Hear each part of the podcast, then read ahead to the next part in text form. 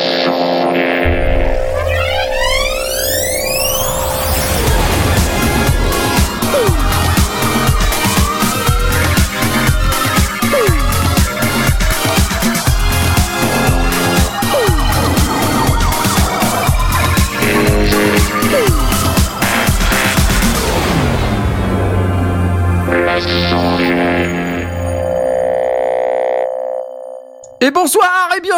sondiers, bravo Applaudissements messieurs, applaudissements Ouais Voilà, ah bah voilà Oh le stress euh, Bonjour à tous euh, et bienvenue dans les sondiers. Alors euh, on est un petit peu désolé, on a eu un tout petit problème technique juste juste avant le, le démarrage de l'émission, ce qui fait que ça nous a obligé à décaler de 5 minutes l'émission. Voilà, donc j'ai les problèmes techniques sont maintenant résolus. Euh, tout le monde est très heureux. Et euh, donc pour ça, je vais maintenant faire euh, les présentations. Nous avons avec nous ce soir Asmod, bravo Salut, salut. Alors Asmod, euh, quelle nouvelle? Tu viens de déménager, c'est ça? Ouais, c'est ça, ça y est, je suis dans mon nouveau home studio, euh, pété de reverb, tout va bien. Excellent. Et euh, oui, donc c'est pour ça que t'as pas pu participer euh, à la dernière euh, à la dernière émission. C'est ça. Et donc là, tu t'es démené pour avoir internet euh, pile poil pour le jour de l'émission, donc ça marche. Voilà, j'ai pris mon fer à souder et tout, je suis voilà, comme un dingue. Ah, incroyable, génial. Bah merci beaucoup d'être là, en tout cas. Euh, avec nous également Blast ce soir, bravo Bonsoir, bonsoir.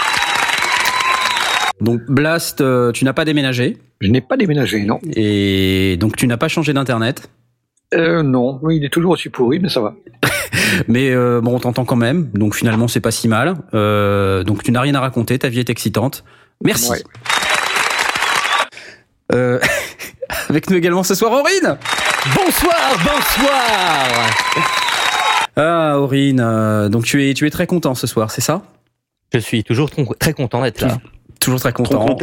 Trop- tu tu n'as pas non plus déménagé, Ah non, tu n'as pas non plus changé d'internet, non plus. donc euh, bah tout va bien, tout fonctionne, pas Vous comme êtes moi. pas intéressant en fait, les gars. hein. Oh, Non. bah écoute, hein, on fait ce qu'on peut. Hein. Mais nous, on est là à chaque émission.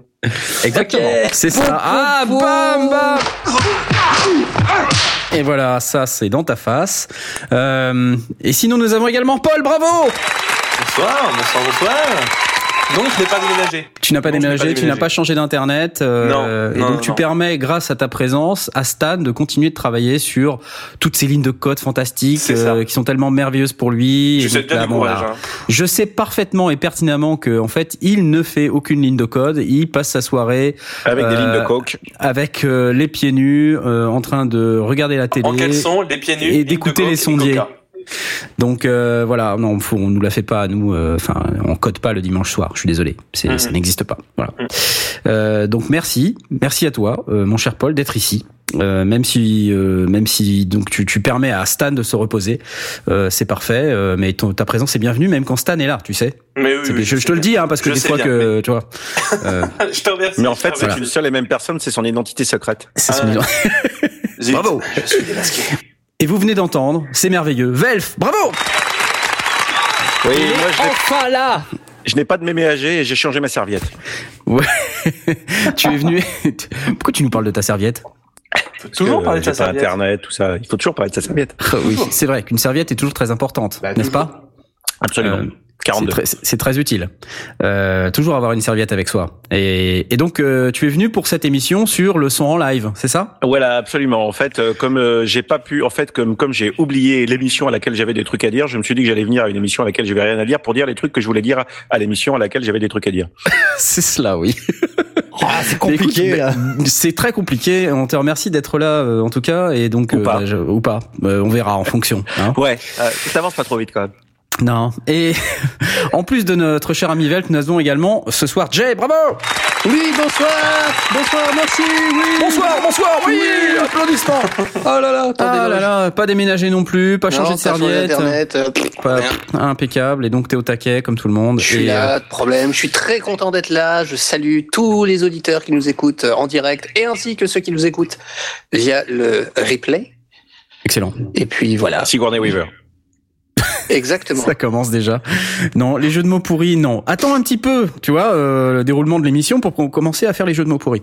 Et vous Euh. entendez tous à l'antenne à l'instant le commandant Bleuten du Survivor. C'est ça, bravo oui Bravo. Bravo. Voilà, mes news à moi, c'est que j'ai sorti mon épisode après 4 ans et puis je sais plus combien. Ça fait Euh, voilà. quel effet alors? Ah, ça fait bizarre. hein. Je, je me suis dit que ouais, quand même, ça, ça c'est la fin d'un cycle. Est-ce que tu as Tu l'impression de te soulager d'un poids? Je me suis soulagé d'un poids, oui et non. Euh, J'étais content d'être dans cette situation, euh, de voir toujours un truc en, en, en plan comme ça. Et euh, tu vois là, je me dis, euh, c'est dommage parce que les pauvres, euh, voilà, j'ai j'ai plus rien à leur faire dire, tu vois. Donc c'est dommage. La saison 2 Je suis triste. Saison 2. saison 2, voilà, bon, faudra que je, je pense à une saison 2. Ou peut-être autre chose, qui sait. Tant Voilà. de mystère. Tant de mystères. On Voilà, bravo. la saison 3, t'emmerdes pas. hein. Oui, t'as raison. Donc bravo. Applaudissements. Non, bravo à toi, c'est Bravo, un très bon épisode, on en À reparlera quand le film. Merci beaucoup. Euh, le film, euh, pas tout de suite. pas tout de suite. Mais merci en tout cas, merci à vous, merci à tous les auditeurs qui euh, m'ont donné leur merci par email, par Facebook, par euh, etc. Et puis bon, bah il y a toujours un peu de râleur, mais il faut bien de tout pour faire un monde, comme disait Arnold dans Arnold. Mais sinon, il, il sort quand euh, l'épisode suivant? Euh, attends, excuse-moi. voilà, ça c'est fait. Eh bien, je vais changer de sujet maintenant puisque euh, nous sommes, rappelez-vous, dans les sondiers. Et dans les sondiers, on parle un peu audio numérique pour euh, les personnes âgées, les animaux euh, domestiques, etc. Et donc, oui, l'audio numérique expliqué à ton chien, c'est ça. Rex, Rex, règle les niveaux Rex, Rex. donc, euh, et euh, donc, euh, pour bien commencer une émission, comment on commence bien une émission, messieurs On parle des news du marché. C'est maintenant. Ah, dans les news du marché, nous avons repéré quelques petites choses intéressantes. Je vais donner la parole à Blast. J'ai des news, des, enfin des news en tant que nouveau produit et des news en tant que nouvelles. Euh, j'ai repéré euh, dans la, semaine du son, c'est une, une- je sais pas si c'est une association ou une organisation, enfin quelque chose qui, euh, parle de, son et qui prépare euh, la prochaine euh, semaine du son qui aura lieu fin janvier, 19 Ouais. janvier au 8 février et qui euh, organise des portes ouvertes dans les studios d'enregistrement et de mixage pendant cette semaine, partout en France. Alors, Sympa. euh, ça peut être sympa pour des gens qui ont envie de rencontrer des vrais, euh, des vrais studios et des vrais euh, sondiers autrement qu'à la radio. Donc, ça peut être, ça peut être chouette. Excellent. Alors, j'ai mis un lien qu'on peut, qu'on peut diffuser. On si va le tweeter. Ben oui, tout à fait. C'est sur la semaine ouverte. du son.org. Voilà, donc c'est pas tout de suite, mais je présume qu'il va falloir s'y préparer parce que s'il y a du monde qui a envie d'y aller, ben euh, ce sera peut-être pas ouvert tout de suite. Donc voilà. Donc, porte ouverte des studios d'enregistrement et de mixage du 19 janvier au 8 février 2015. Alors, partout en France, euh, de ce que je lis sur le site, Ouais. euh, et donc plus d'informations sur la semaine du son.org. Euh, on va vous poster ça sur Twitter en utilisant le hashtag dièse les sondiers. D'ailleurs, si vous avez quelque chose à nous dire, n'hésitez pas à utiliser ce hashtag sur Twitter, dièse les sondiers, E L-E-S-S-O-N-D-I-E-R-S. On garde un œil sur euh, notre Twitter et on vous répondra euh, si on a envie, mais normalement on a envie. Merci Blast, quoi d'autre? Alors à, à noter aussi, euh, la, la semaine du son, en tout cas en Belgique, se passait pas au même moment. C'était assez bizarre. Euh, donc je sais pas si cette année ça sera euh, coordonné ou si ce sera aussi différent. Mais bon, voilà pour pour ceux qui habitent pas la France, ça peut exister, mais euh, différemment. Ok. Autre chose que j'ai noté, euh, Isotope 6 vient de sortir. Et donc, on parlait de mastering la semaine dernière, non, enfin il y a 15 jours. Donc, Tout à fait. voilà. Isotope qui est quand même le produit de, de reconnu comme, ouais. comme étant. Surtout Ozone en fait.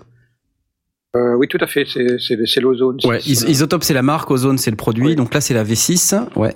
Donc, euh, Et euh, donc propose une promotion jusqu'au 13 novembre de, sur Ozone et donc elle est à 199 dollars contre 249 en version standard et C'est ça. 599 je vous l'ai dit, je vous l'ai dit à la belge pour que vous à la belge, ouais. Mhm. euh, 599 au lieu de 999 pour la version advanced. Promo sur Euh, Ozone 6 euh, d'Isotope. Pas dégueu, hein, ça fait ça fait 50 euros sur le, enfin 50 dollars sur la version standard et euh, Oui, en fait, c'est un 300 prix d'appel. C'est une promo Oui. de lancement, euh, comme comme ça va pas tarder euh, à, à sortir. Et évidemment, ceux qui ont déjà des, des versions an- antérieures auront des prix aussi réduits, bien sûr. Tout à fait. Jusqu'au 13 novembre. Ouais. Donc, euh, si vous avez euh, envie de vous acheter euh, Ozone, Ozone 6, grouillez-vous jusqu'au 13 novembre. Euh, 199 dollars USD, donc à convertir en euros. Bon, ça doit, ça fait combien ça en euros? Est-ce que quelqu'un a un convertisseur sous la main? Euh, USD heure, je vais vous dire exactement combien ça fait. Vous êtes prêts? 199 dollars, ça fait 159 euros 55. Voilà. Donc c'est plutôt pas mal euh, pour un produit de cette qualité. Euh, Ozone 6 en promo jusqu'au 13 novembre. Merci Blast. Ouais. Euh, genre, Euh, encore on a un petit truc, on allez, va parler de, de PodCloud. C'est des copains de, de, de chez PodCloud qui, euh, qui continuent à, à évoluer. C'est euh, un, un truc plutôt, euh, plutôt sympa. Ils proposent euh, donc de- d'héberger des, des enfin, pas d'héberger, mais de, de préparer les environnements pour les euh, pour des gens qui font du podcast et qui ont maintenant aussi créé une, une catégorie euh, pour tout ce qui est saga MP3 et livre audio, donc une partie de notre auditoire aussi. Euh, et donc, euh, de, de nouveau, c'est un environnement qui permet de, de créer très facilement des flux RSS, euh, des, des iTunes et compagnie.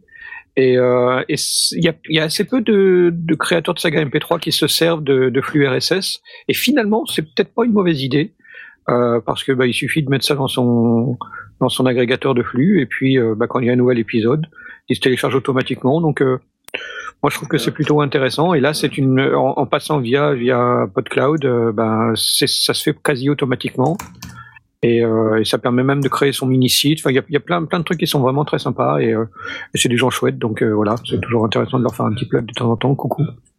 Ouais, bah, bah coucou à PodCloud. Euh, on aime beaucoup ce que vous faites, euh, tout ça. Et euh, merci d'exister. On poste sur notre euh, notre Twitter l'URL de PodCloud pour tous les créateurs de podcasts en herbe. Ça peut être utile. Merci beaucoup. Voilà. Euh, tu avais encore quelque chose? Je peux parler des Joutes du Téméraire, on y sera la semaine prochaine. Euh, ça fait maintenant euh, depuis quoi 2011 qu'on est qu'on 2010 ou 2011 je me souviens même plus euh, qu'on est invité enfin que la, la, la saga Sphère donc les créateurs de saga MP3 sont invités euh, euh, aux Joutes du Téméraire à Nancy. Et donc on y sera la semaine prochaine de nouveau pour tout le week-end. Et euh, j'invite ceux qui nous écoutent euh, et qui nous aiment bien euh, de venir nous dire bonjour. À Nancy c'est gratuit. Il y a juste à y aller. Ouais, bien, on mord, on mord pas. hein. Et Blast nous fera sûrement un de ces fameux cours audio. euh, Et il y aura un cours audio euh, en live euh, avec un atelier sur les micros cette semaine, cette, cette année.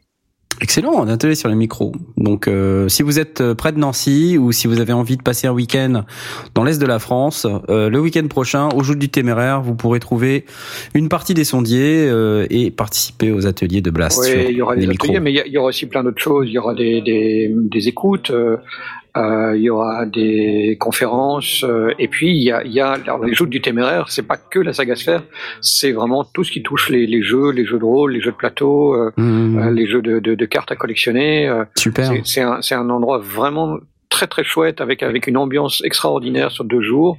C'est organisé par des étudiants depuis euh, 25 ans ou 26 ans. Enfin ça, ça fait ça fait super longtemps qu'ils organisent ça et, et c'est toujours organisé avec beaucoup de beaucoup de brio et de et de de- d'enthousiasme. donc euh, ceux qui sont dans le coin, ceux qui passent dans le coin, je les invite à y aller. C'est- En plus c'est gratuit donc euh, vraiment il n'y a rien à rien acheter. Excellent. Jour du téméraire, week-end prochain. Allez-y, c'est parfait. Merci Blast. Euh, on va passer la parole à Jay. Je crois que tu as une petite news à nous annoncer. Et c'est un synthé. Ouh, ouh, ouh, bravo, bravo Ça faisait longtemps. Trop génial. Alors vas-y, raconte. Il s'agit du Werk- Werkstatt 01, euh, qui est un, C'est un Panzer Fait un peu penser à un tank allemand, ouais. non, non, c'est un, un synthétiseur analogique de chez Moog, Moog euh, voilà, qui est, qui à assembler euh, soi-même. Ouais. Euh, qui a été, euh, il y a eu un atelier. Il y a eu un atelier qui a été fait pour monter le, Werkstatt euh, lors de la dernière Moogfest euh, en avril dernier. Et euh, du coup, bah là, ils l'ont sorti. Et je- je- je- j'en parle parce que c'est un petit boîtier très simple. Et je pense que c'est très très bien pour, apprendre la synthèse, en plus d'apprendre à, à construire son, son synthé.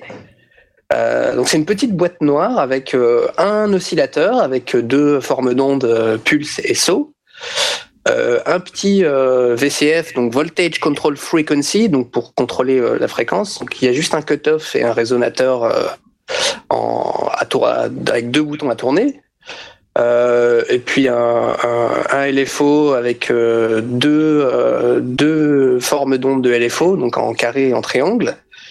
Et puis euh, attaque, decay et sustain. euh, euh, pareil, deux boutons à tourner, vraiment très très simple. Et puis euh, des petits câbles à patcher pour faire de- des petits effets. euh. Excellent, on écoute. Ah, on écoute. On a des échantillons.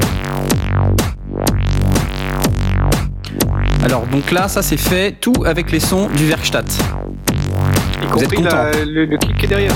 Oui, mais pas en même temps.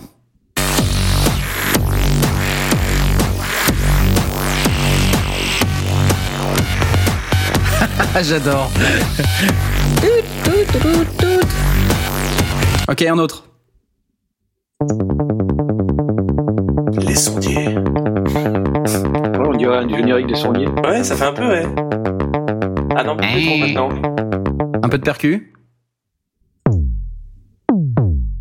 Donc c'est un, c'est un synthétiseur de base, hein, mais euh, avec un oscillateur euh, signé Moog, laboratoire Moog.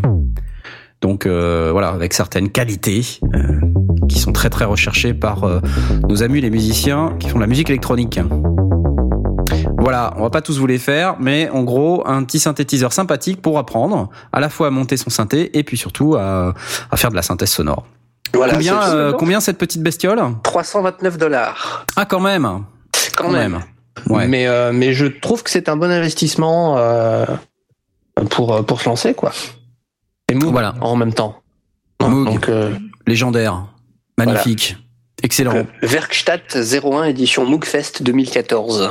Excellent. Super. Merci Jay pour cette news. Asmot, c'est ton tour. Ouais, alors euh, ben moi j'avais euh, vu que alors la, la, la boîte Nord qui fait des synthés. Euh, wouhou, non, mais c'est quoi ce délire? Tu Ouais, te mets à c'est parler de synthé toi aussi? Mais qu'est-ce qui vous arrive les mecs? C'est juste parce que c'est gratuit en fait. euh. Ah d'accord. ils, offrent rats. des ils offrent des sons de de d'enregistrements qui ont été faits euh, il y a il y a y a un moment en fait avec le le, le. Euh, donc ils appellent ça le Hmm. Mellotron Master Tapes et donc euh, bah, c'est disponible sur leur site. Tu peux télécharger euh, Mmh, trop cool. des, des sons qui ont été faits à l'époque. Alors voyons voir. Donc ça c'est juste la musique d'intro, c'est pas le. Voyons voir. Vous êtes prêts? Vous êtes prêts? Ouais, Vous êtes prêts? Allez. Vous êtes prêts? C'est parti. Les années 70, ça? On est dans le retour des années 70. Alors pour ceux qui savent pas ce qu'est un mélotron, un mélotron c'est un synthétiseur euh, qui, qui est sorti donc il y a quand même pas mal de temps, je sais pas exactement quand, je vais regarder sur Wikipédia, il va nous dire, mais il avait une particularité, euh, c'est que il marchait à bande. Et c'est-à-dire que C'était une derrière espèce de sampler, non? C'était une espèce de sampler, un espèce de magnétophone à bande, et derrière chaque touche, euh, il y avait une bande qui était, euh, qui avait la particularité d'être en boucle. Et donc elle tournait sans arrêt. Donc c'était un sample qui tournait sans arrêt en boucle. Et donc évidemment, quand euh, la bande était terminée, bah, ça reprenait le sample au début. euh, dès que vous avez fini le cercle de la bande, Euh, et donc on entendait. euh, voilà, ça c'est le son typique du mélotron. Avec Début les des flûtes. années 60. C'est vraiment, Voilà. ça fait vraiment C'est Beatles c'est le son. Beatles euh, par Ouais. excellence, quoi. C'est clair. Et donc c'est un sample de flûte qui tourne avec des bandes. Sur un, un mélotron original, c'est des bandes qui étaient dans, le, dans la machine. Donc là, euh, je sais pas trop ce qu'il joue là. Voilà, l'orgue L'orgamonde en version Voilà. Mélotron. en version mélotron, ouais. Bon voilà, donc c'est le. Il y a aussi des violons, euh, il y a aussi des voix, euh, des chœurs qui font oh oh super pas du tout réaliste, mais euh, ce qui est, ce qui est ça, c'est ça qui est charmant en fait. Tu c'est fais que- super bien le- les chœurs de, du de synthé, Mélotron, hein. ouais. C'est c'est ça qui est, qui est marrant en fait, c'est que ce, ce synthé finalement il a une qualité audio euh, qui est pas qui est pas top, mais euh, il a un style du coup euh, dans les chœurs, dans les flûtes et tout ça qui est qui est très très reconnaissable et qu'on recherche euh, justement pour cette qualité un peu reconnaissable et un peu pourrave. Euh, donc bon, voilà. Donc du coup il y a Des années euh, 60, des années 60, ouais. Du coup, du coup Nord vient de ressortir cette cette librairie. C'est plutôt sympa. euh, pour, Les sons pour d'Inup les- 2014 à la pointe des trucs pourraves des années 70. pour les, les nostalgiques euh, des sons des années 60-70. C'est J'avais dit que dans les samples, il y a, il y a chaque, chaque note, euh, à- on, on a le- le- la, la librairie complète. Chaque note, on a dire, librairie complète. pour, euh, je, re- je reprends pour pour chaque instrument, il y a toutes les notes euh, samplées, Euh, comme, je, je comme sais, dans les vrais je, mélotrons à l'origine. je sais pas te dire. Euh, J'ai téléchargé les fichiers, mais c'est une extension euh, apparemment propriétaire Nord, donc ça doit se lire avec un soft à eux en fait. Mais à part ça, je je, je sais pas te dire. Ouais, je pense que ça peut pas se, ça peut pas s'utiliser sur une autre machine. C'est euh, c'est des banques propriétaires que tu peux installer dans les machines Nord. Euh, donc euh, typiquement euh, les Nord Stage, Nord Wave, euh, etc. Donc des, des machines, euh, les fameux claviers rouges. Ok, donc les, les, le- les samples sont gratuits, mais il faut mettre 4000 euros dans l'appareil. Wow, non, moins que ça, moins que ça. Ouais. Ok, d'accord. Mais si euh, vous possédez un clavier Nord, voilà, vous avez des master tapes. Mellotron. C'est super. Ok, euh, autre chose peut-être? Ouais. Euh, alors sinon, euh, j'ai vu qu'il y avait euh, 25% euh, au mois de novembre, 25% de réduction sur les Vienna, String, Vienna Strings Collections. Donc Hmm. c'est des euh, c'est des plugins de de, de cordes en fait. Euh, qui sont, euh, je sais pas, enfin moi en tout cas je connaissais, donc euh, c'est voilà 25%. J'ai l'impression qu'il y a pas mal de de comment dire, pas de constructeurs, mais oui d'éditeurs comme ça qui font des, des promos en novembre. C'est c'est pas le seul que j'ai vu, j'ai plus les noms en tête, mais Ouais, mais c'est un peu l'époque. Hein, euh, D'accord. aux C'est approches des Noël. fêtes. Ouais, c'est exactement ça. Aux approches des fêtes de Noël, euh, il y, a, il y a toujours euh, effectivement des gens qui. euh, Vous voulez euh, avoir un petit peu de, de démo euh, de la Vienna Symphonic Library comme ça Ah bah oui. Ah bah, Allez, c'est faire. parti. Fais péter. Donc ça, c'est un mec qui a refait euh, la musique de E.T. Dire Disney. Dire Disney. Ouais. avec euh, donc les violons qu'on entend derrière parce que là il y a des cuivres qui font ta ta ta ta ta ça c'est les cuivres mais les violons qu'on entend derrière c'est la Vienna Symphonic Library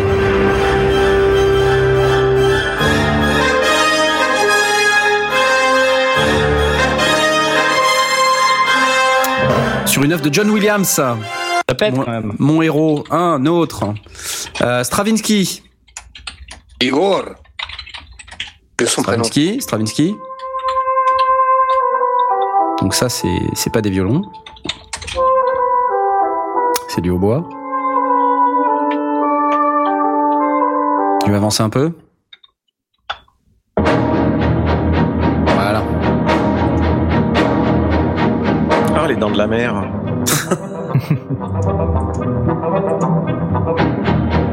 Voilà, bref.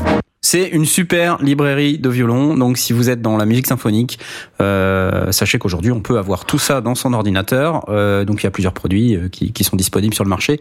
Vienna Symphonic Library, c'est un des tops du genre. Donc, évidemment, s'il y a 25%, euh, ça, ça fait quelque chose d'extrêmement intéressant. Et il coûte combien normalement? Je Dans les 500. et 595 euros. Alors attention, hein, je t'entends dire euh, Vienna Symphonique. euh, moi, quand je regarde sur le site, euh, c'est C'est euh, que les strings. Hein. c'est plein de ouais, c'est que les strings, c'est plein de Oui, petits, euh, c'est plein de petits patchs différents. T'as di- dimension strings, orchestral strings, machin, chamber strings. Enfin, t'en as plein de différents en fait. Donc c'est la Vienna String Collections. Ouais. Donc euh, c'est un produit en particulier qui s'appelle Vienna Strings Collection Mhm. et sur laquelle il y a 25%. Un string Ne- dans une chambre. Ne vous trompez pas. Euh, Don't, don't trompe yourself. C'est de l'anglais. Voilà, je voilà. je crois que les 25% sont, sont, sont sur toute la gamme, en fait. Oui, sur toute la gamme, oui, mais c'est pas, euh, enfin, c'est pas marqué symphonique. En fait. C'est, euh, c'est plein de patchs de, euh, de, de cordes, mais euh, de différents styles en fait. Voilà. Voilà. Voilà. Donc, ne ratez pas. Ne ne loupez pas surtout, c'est, c'est, c'est intéressant. Euh, sinon, alors j'ai vu euh, un dernier truc pour moi, c'est Fender, euh, le constructeur de guitare, qui sort des micros, les Blackguard Telecaster, qui reproduisent le, donc le son de la, de la Broadcaster. Donc souvenez-vous, Ah, hein, la Broadcaster, c'est le c'est le premier modèle de Telecaster en fait. C'est la Telecaster avant la Hmm. Telecaster. Et euh, donc ils ressortent des, des micros qui, qui refont le, le son de cette vieille guitare euh, avec un niveau de sortie un petit peu plus élevé et euh, qui, qui fait que tu, tu ça, gratouille un petit peu quoi. T'as un son un petit peu poilu. Enfin, c'est sympa. C'est À Un son poilu. Mais c'est- Ouais, mais je n'osais pas quoi. le dire, je n'osais pas le dire. C'est quoi un son poilu? Un son poilu, bah c'est un son qui, euh, comment dire, T'as qui, des poils. qui, euh, un son d'homme quoi. Non non, Ah. un son, un son qui a un petit peu Ok, de ça, ça. d'overdrive, un son qui crunch un petit peu, tu vois. euh, ZZ Top, ils ont un son poilu, on peut dire? C'est oui carrément. non mais sur sur une gratte quand tu montes un petit peu le son comme ça et que tu t'es en son clair, Tu veux dire Euh, que si tu t'as des t'approches de la micros- distorsion. c'est ça. T'as des micros qui sont un petit peu surbobinés ou qui ont un niveau de sortie un, un peu plus élevé, bah tu, tu vas rentrer un peu plus fort euh, dans l'ampli et ça va ça va faire un petit peu de distorsion euh, naturelle entre guillemets, enfin sans sans utiliser de pédale quoi. Excellent. Euh, Est-ce que on peut trouver des sons peut-être de ce truc-là? Bah, j'ai mis une vidéo sur le, Hmm. le- document là. si- Il a mis une vidéo Eh oui, eh sur oui. le document, exact. Et dire que j'avais raté ça. The Fender Custom Shop original Blackguard set reproduces the pickups that provided so much of the distinctive sonic character of one of the very first Fender instruments, the original early 1950s version of the Broadcaster. On va vous poster ça aussi sur Twitter pour que vous puissiez regarder.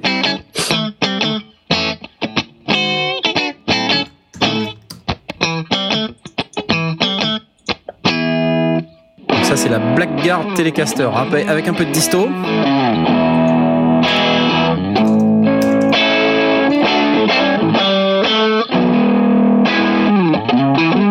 Super. Le son, euh, le son des, des débuts du rock.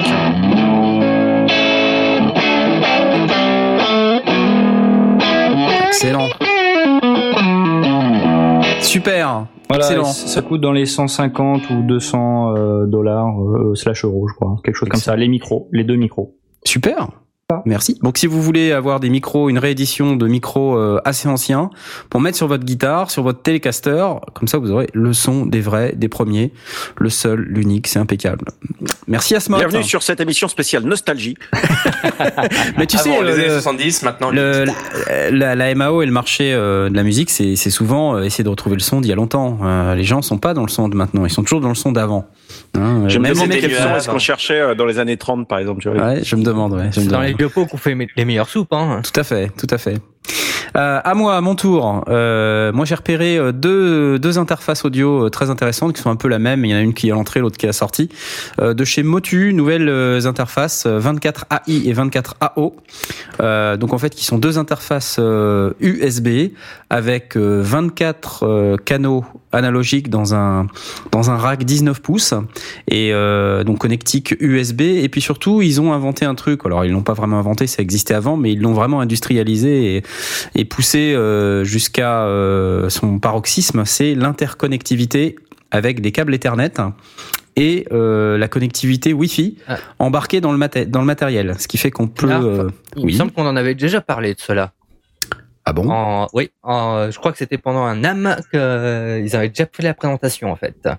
Du coup, on en avait parlé, il me semble. Qu'est-ce que tu me racontes là? Ça m'étonnerait beaucoup. Ah Bienvenue Euh, dans cette rediffusion spéciale. Maintenant, elle est sortie.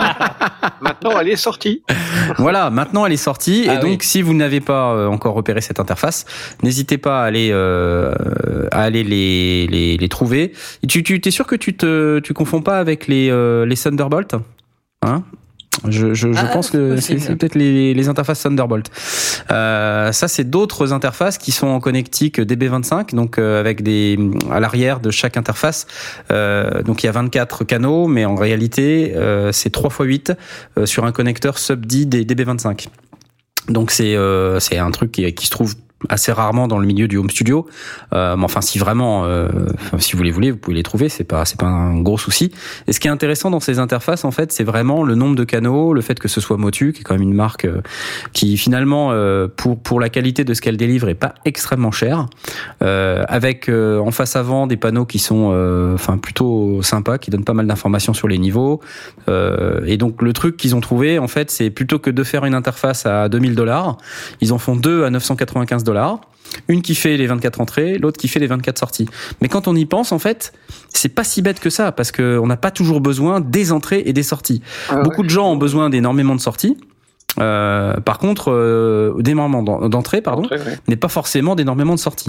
Et euh, si vous avez besoin de 48 entrées, bah, rien de plus simple, il suffit d'empiler deux interfaces et vous pouvez avoir euh, comme ça les 48 48 euh, entrées euh, de manière assez assez simple. Alors, je crois qu'on peut aller jusqu'à 72 c'est ça. total aux 72 channels. Alors la 24 AI en fait, c'est 24 inputs analogiques et chacun inclut 8 canaux d'ADAT optiques. En fait, c'est par, interface que vous pouvez avoir 72 canaux. Si vous additionnez euh, les analogiques et les numériques. Et, et, après, vous pouvez en combiner comme ça jusqu'à euh, je ne sais plus combien mais un certain nombre, euh, ce qui fait que vous pouvez créer carrément un réseau de, de ces interfaces et, et disposer d'un nombre assez impressionnant d'entrées-sorties. Donc euh, autant dire que c'est réservé à des gens qui ont quand même un peu de suite dans les idées, qui veulent vraiment, qui ont un projet euh, assez massif dans, dans, leur studio, dans leur project studio, ou qui veulent enregistrer un live avec énormément de musiciens. donc ça c'est pas réservé à Monsieur tout le monde, mais voilà typiquement si vous avez un gros projet, 995 dollars l'interface. Voilà, disponible. C'est des entrées lignes ou les entrées micro C'est des entrées lignes. Ok, donc c'est pour mettre en, au, au cul d'une console ou ouais. comme ça. Ouais, exactement. Et après, rien n'empêche de, de cumuler ça avec d'autres interfaces Motu euh, qui peuvent, euh, par l'intermédiaire des, euh, enfin des, des, des, interfaces ADAT, euh, rajouter des entrées micro tu vois, si vraiment tu as besoin d'entrée micro. Mais en réalité, cette interface, qu'est-ce qu'elle va te permettre de faire? Elle va te permettre, euh, quand tu as une console, tu vois, typiquement, utiliser les direct out en, en DB25 euh, sur les grosses consoles et rentrer directement au cul de l'interface. Et, et, derrière, ça rentre dans ton ordinateur euh, par, par USB. Tout bête. Et euh, voilà. Motu 24AI et 24AO. Ça, c'était ma première news. Ma deuxième news, c'est un truc rigolo. C'est le Korg Clip Hit alors qu'est-ce que c'est le Korg Clip Hit? C'est euh, un petit appareil euh, que, qui dispose de trois petits clips et vous pouvez transformer n'importe quelle surface, n'importe quel objet en euh, un pad de batterie. Et quand vous allez taper dessus, en fait, le, le capteur va transformer euh, l'information, euh, euh, le, le, fait que vous tapiez sur, sur un objet ou sur une surface, en un ou événement. Votre belle-mère, par exemple. Ou votre belle-mère, et va transformer ça en un son de batterie. Donc c'est super rigolo. Donc pour ceux, ceux qui veulent pratiquer la batterie, vous pouvez accrocher ça à une boîte de Pringles, vous pouvez accrocher ça à la table du salon, n'importe quoi en fait. Et d'ailleurs sur le site de Korg, il montre une boîte de Pringles, c'est assez rigolo. Et derrière ça transforme tout en des sons de batterie. Euh, donc si vous pratiquez la batterie, Korg Clip It et ça vaut euh, 128 euros. C'est pas cher. Ça a l'air pas mal ça. Et tu le, le, le, le, type de message ou le son change selon l'objet sur lequel tu le clips?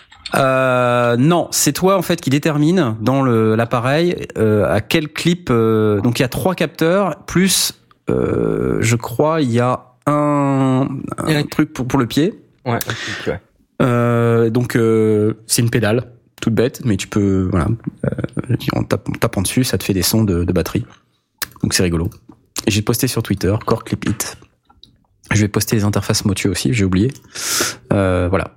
Donc 128 euros la Clip It pour les, les gens qui pratiquent la batterie. Mm. Êtes-vous heureux, messieurs? Vous ouais, êtes pour, pour, pour, rebondir sur la sur la 24 AI en, en parlant justement d'enregistrement de, des 24 euh, euh, de, de 24 entrées lignes. Il y a Cymatic Audio aussi qui a sorti sa micro-track pour 1000 euh, dollars.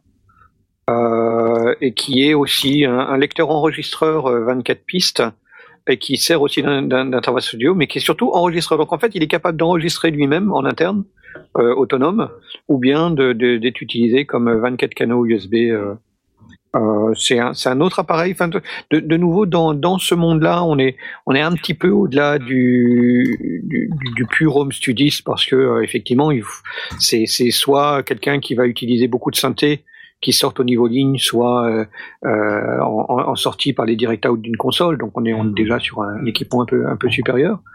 Euh, mais ça peut faire partie des, des, des, choses qui sont intéressantes à. T'as une URL à, à partager? Euh, non, je vais pas du reste, j'ai trouvé ça sur Audio Fanzine, c'est la Cymatic C audio, la Microtrack UTRAC K. Euh, track 24.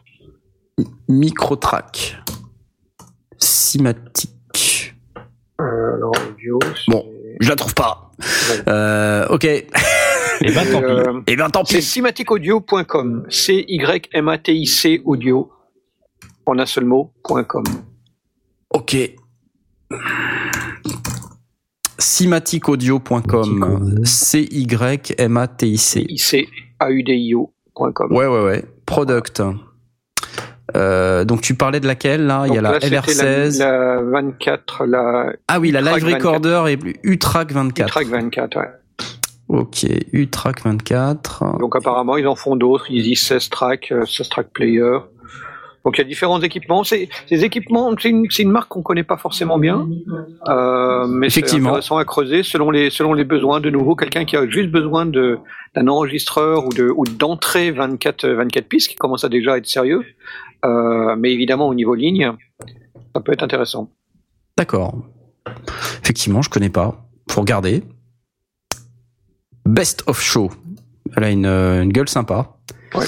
Euh, combien ça coûte ce truc? 999 dollars. Ah bah tu vois, c'est un peu les mêmes prix. Par contre, il y a des entrées et des sorties, j'imagine, non? Euh. Celle-là, c'est un enregistreur, donc je suis pas. Enfin, elle a peut-être. euh, 24 une canaux paire de d'entrée et de sortie sur ligne. Ah ouais. Ouais. bon, euh, voilà.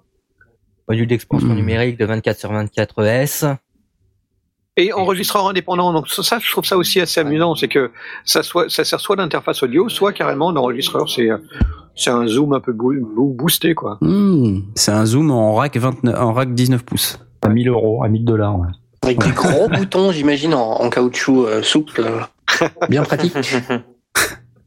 Super, merci beaucoup. Euh, je crois qu'on a fini les news, Euh, donc on va pouvoir passer au thème principal de l'émission aujourd'hui, enregistrer son groupe. Spécial dédicace. Euh, Je ne dis rien, mais je sais que tu n'en penses pas moins. ouais, ouais, ouais, j'en pense pas mal du tout. Alors, euh, comment on fait pour enregistrer son groupe Euh, Excellente question. Euh, bah déjà, on a réfléchi un petit peu avant l'émission, parce qu'on est du genre à réfléchir un petit peu avant l'émission. Je pense qu'il faut distinguer plusieurs cas. Euh, Il y a des groupes qui veulent s'enregistrer euh, en répétition, il y en a qui veulent faire une démo, un album. euh, donc, et on va évidemment pas faire euh, la même chose en fonction de euh, ce qu'on veut faire. Et euh, il y en a qui veulent s'enregistrer aussi en live. Euh, on avait parlé il y a quelques temps. euh, en l'absence de Velf, euh, d'une Oui. émission sur le son en live. Vrai. Et euh, ce soir, justement, tu vas pouvoir nous parler de ça, peut-être d'enregistrer euh, un groupe en live, parce que ça fait partie Ou des en situations. tout cas. D'essayer, en tout cas, de- d'enregistrer un groupe en live. Alors, euh, dans un premier temps, enfin, je pense que euh, il faut effectivement s'organiser. Euh, Est-ce que euh, quelqu'un d'entre vous a déjà enregistré euh, un groupe Euh, Je sais pas, Blast, t'as déjà enregistré des groupes, toi? Euh, je fais ça, mais en stu enfin, j'ai, assisté à, une, à des sessions en, sur un petit stage en, en studio euh, d'un groupe plutôt orienté euh, acoustique, donc euh, djembé, guitare, sèche, etc. Mhm. Et voix, et puis un autre qui était plutôt une formation euh, traditionnelle rock, euh, Mhm. batterie, euh, basse guitare et chant. D'accord, d'accord. Et Asmod, toi, tu l'as déjà fait, non? Tu as déjà enregistré des groupes? Euh, la principale expérience que j'ai, c'est sur moi-même et, euh, et euh, ma copine avec qui on, on a un petit projet. Euh, j'ai déjà eu l'occasion aussi d'enregistrer. Alors c'est pas vraiment un groupe, mais euh, j'ai composé de la musique pour euh, la, la- la série audio que je, que je fais. On se fait une bouffe et j'ai Ouais. besoin de musiciens, hein, donc euh, clarinette, trombone, machin, etc. Mhm. Et donc ces gens-là sont venus chez moi enregistrer. Et euh, euh, c'est vrai qu'il y a, euh, comme tu dis, il y a de la préparation à faire. Il y a, il y a une organisation à, à respecter parce que c'est c'est c'est pas toujours évident. Et euh, les gens que tu enregistres, euh, ils ont pas forcément l'habitude d'enregistrer en fait. Ils ont peut-être l'habitude de de, de faire du live ou des concerts ou des trucs comme ça, mais Mhm. quand ils se retrouvent devant un micro euh, euh, tout seul, euh, c'est pas le c'est pas le même délire. Ouais. Donc il y a un peu de stress à anticiper, il faut préparer les gens et tout. Comment comment vous vous êtes organisé là, soit Blast, soit toi Asmot, euh, pour organiser votre journée? Déjà, est-ce que vous l'aviez organisé? Alors euh, la première non. Par contre, euh, quand j'ai vu comment ça s'est passé avec la première personne, avec les autres, euh, je me suis dit bon ok, euh, euh, ça s'est passé comme ça la première fois. euh, C'était un peu la merde. Donc maintenant, je enfin je me suis fait un petit plan quoi. Donc la personne arrive, bon déjà elle s'installe. Euh, par rapport à l'instrument qu'elle a, bon bah déjà la, la disposition de la pièce n'est pas la la même. Selon que le gars il va jouer la guitare ou la basse ou de la clarinette ou du trombone ou de la clarinette basse, ben tu vas pas positionner ton micro de la même manière. Ouais, bien sûr. Par rapport au bureau de manière, etc. après, euh, ce que je fais en général, euh, c'est euh, on se met d'accord sur comment ça va se passer. Qu'est-ce qu'on va enregistrer? Est-ce qu'on enregistre tout en une fois? Est-ce qu'on refait des passages plus tard? C'est important que le, la personne sache où on va pour pas qu'elle soit non plus surprise ou, déstabilisée. Mmh. Après, comment dire euh, je, j'ai essayé aussi de leur montrer où, où, je voulais en venir parce que euh, là en l'occurrence euh, je je composais et je réalisais en fait la musique donc euh, j'ai une idée bien précise de là où je veux aller. Quand tu es dans un groupe, euh, c'est différent. Maintenant, euh, tous les membres du groupe euh, n'ont pas forcément cette vision de comment je voudrais que la chanson sonne à l'audio hmm. ou euh, alors ça c'est le genre de truc que tu peux discuter à l'avance mais euh, la, la peut-être l'énergie à donner ou euh, ça va pas forcément être la même chose qu'en live ou etc donc on va peut-être hmm. demander bon voilà à ce moment-là je voudrais que tu la joues plutôt comme ça. On va on va le faire plusieurs fois. Euh, d'abord tu vas la jouer euh, très très fort avec toute l'énergie que tu as. Et puis après on va on va hmm. on va on va corriger un petit peu voir comment ça se passe. C'est des trucs auxquels les, les Enfin, en tout cas, moi, de l'expérience que j'en ai, les gens n'ont pas forcément l'habitude de, de, ça, en fait. Et, euh, et souvent, mmh. euh, les gens, ils te regardent un peu, genre, bon, alors, euh, c'est bien ce que j'ai fait, c'est pas bien, ils osent pas trop. Donc, le, le, premier truc à faire, en fait, c'est les, les mettre en, en, confiance. Voilà. en confiance. Mmh. Mais un mmh. peu comme un, comme un maître d'orchestre, en fait. C'est ça, mais ça se passe pas pareil encore, parce que, euh, non, c'est différent. Enfin, je vois où tu veux en venir, ça se rejoint. Euh, mais c'est différent. je saurais, je saurais pas dire en quoi. Euh, je, dirais, je dirais Asmod que dans un sens c'est bien que tu parles en fait de la réalisation du morceau. Oui. C'est vrai que c'est euh, c'est quelque chose qu'on que les musiciens en tout cas oublient assez régulièrement. Ils pensent arriver, enregistrer le morceau, puis basta quoi, c'est mixé, puis c'est bon. Alors qu'en fait non, c'est faut vraiment dire voilà c'est ce morceau là je veux qu'il sonne comme ça donc faut prévoir un peu en amont tout ça mais je pense aussi que là c'est aller plus loin dans l'enregistrement euh, pour vraiment faire. C'est un peu le, le rôle du producteur là. Etc., quoi tu, tu, tu joues un peu le rôle du producteur là quelque part. Et bah, quand tu quand tu enregistres, vas-y vas-y continue, excuse-moi. Bah, ce que je ce que je voulais dire c'est que c'est c'est bien parce que dans le dans le domaine du home studio, quand on enregistre son groupe en général, quand on veut l'enregistrer, c'est que on est euh, membre du groupe ou voilà. Mais il y a des sondiers, des gens euh, à qui on fait appel, qui qui sont soit débutants ou intermédiaires, euh, amateurs, à qui on demande d'enregistrer un groupe. Ils n'ont pas forcément l'idée de savoir comment ça doit sonner. Donc qu'est-ce que tu pourrais leur conseiller? Eh ben. Euh, assister à une répète assister à une répète, assister à une répète, peut-être à un concert. Ou alors, ou alors, juste avoir juste une démo euh, d'un enregistrement en répétition pour vraiment avoir une idée. Remplacer les musiciens par un et puis, et, puis des références aussi, c'est important aussi. Oui. Non. vrai. moi, moi, moi c'est pas ma technique du tout, hein, mais bon, peut-être, peut-être, peut-être Knarf, je sais pas. Non, mais, mais euh, la préparation, des références aussi. La, la, préparation euh, du coup c'est euh, c'est euh, c'est assez important parce que comme tu dis les références euh, ça ça permet au sondier de de se positionner de dire ah ok euh, alors il faut tel son. Donc ça veut peut-être dire que je dois apporter du matériel. Est-ce qu'il y a du matériel sur place? Enfin il y a tout un tas de d'éléments un peu logistiques qui qu'il va falloir discuter au-delà de l'aspect artistique. Et puis et puis ensuite expliquer comme tu le dis aux musiciens. Donc ça veut dire une bonne communication et commencer à expliquer aux gens ce qui va se passer pendant la euh, dans quel ordre ça va se passer, et, euh, et puis ce qu'on attend en, quelque sorte à la fin de la journée, parce que si on ne donne pas l'objectif aux gens, bah ils arrivent, ils savent pas, ça devient n'importe quoi. À la fin de la journée, on n'a pas ce qu'on veut. Voilà. Quand, quand j'ai enregistré euh, enfin, les, les, deux sessions auxquelles j'ai assisté euh, et participé, euh, les, les, il y avait vraiment deux catégories très différentes. L'un, le groupe qui était plutôt euh, euh acoustique euh, avait un côté plutôt organique. C'était pas du tout euh, le, le, leur idée de travailler au kick ni quoi que ce soit. Euh, ils, ils, avaient un, une espèce de rythme qui pouvait évoluer. Ils travaillaient en, en, ensemble. Et ils devaient jouer ensemble. Mhm. ils nous ont demandé de le faire. Donc ils sont arrivés un entre guillemets un peu les mains dans les poches euh, au, studio en se disant voilà ben, comment ça va se passer. Et il a fallu que l'ingénieur du son euh, qui était là euh, les guide un petit peu leur demande ce qu'ils avaient envie de faire. Et finalement ils se sont mis en rond et on a commencé par, par enregistrer. Et après il y a eu quelques enregistrements de, de, de deuxième piste de guitare et de, et de choses comme ça. Mais le, le, le- la colonne vertébrale c'était le groupe qui enregistrait tous autour de, de, de quelques micros. Euh, et l'autre groupe était beaucoup plus euh, organisé. Ils avaient euh, travaillé en répète auparavant euh, euh, et donc étaient venus avec une, euh, une bande témoin qui a servi pour enregistrer euh, instru par instru. Donc eux, ils s'attendaient déjà à enregistrer instru par instru et Mhm. donc ils avaient fait le travail et on a utilisé la bande témoin pour reprendre la batterie sur laquelle on a pu rajouter la basse et la guitare et les voix, etc. Ah, ça, c'est assez critique quand hein, comme décision. Une des, une des grandes questions de fond, c'est euh, qui est-ce qu'on enregistre en même temps et qui est-ce qu'on enregistre séparément? C'est clair. C'est une Alors, décision très importante. question.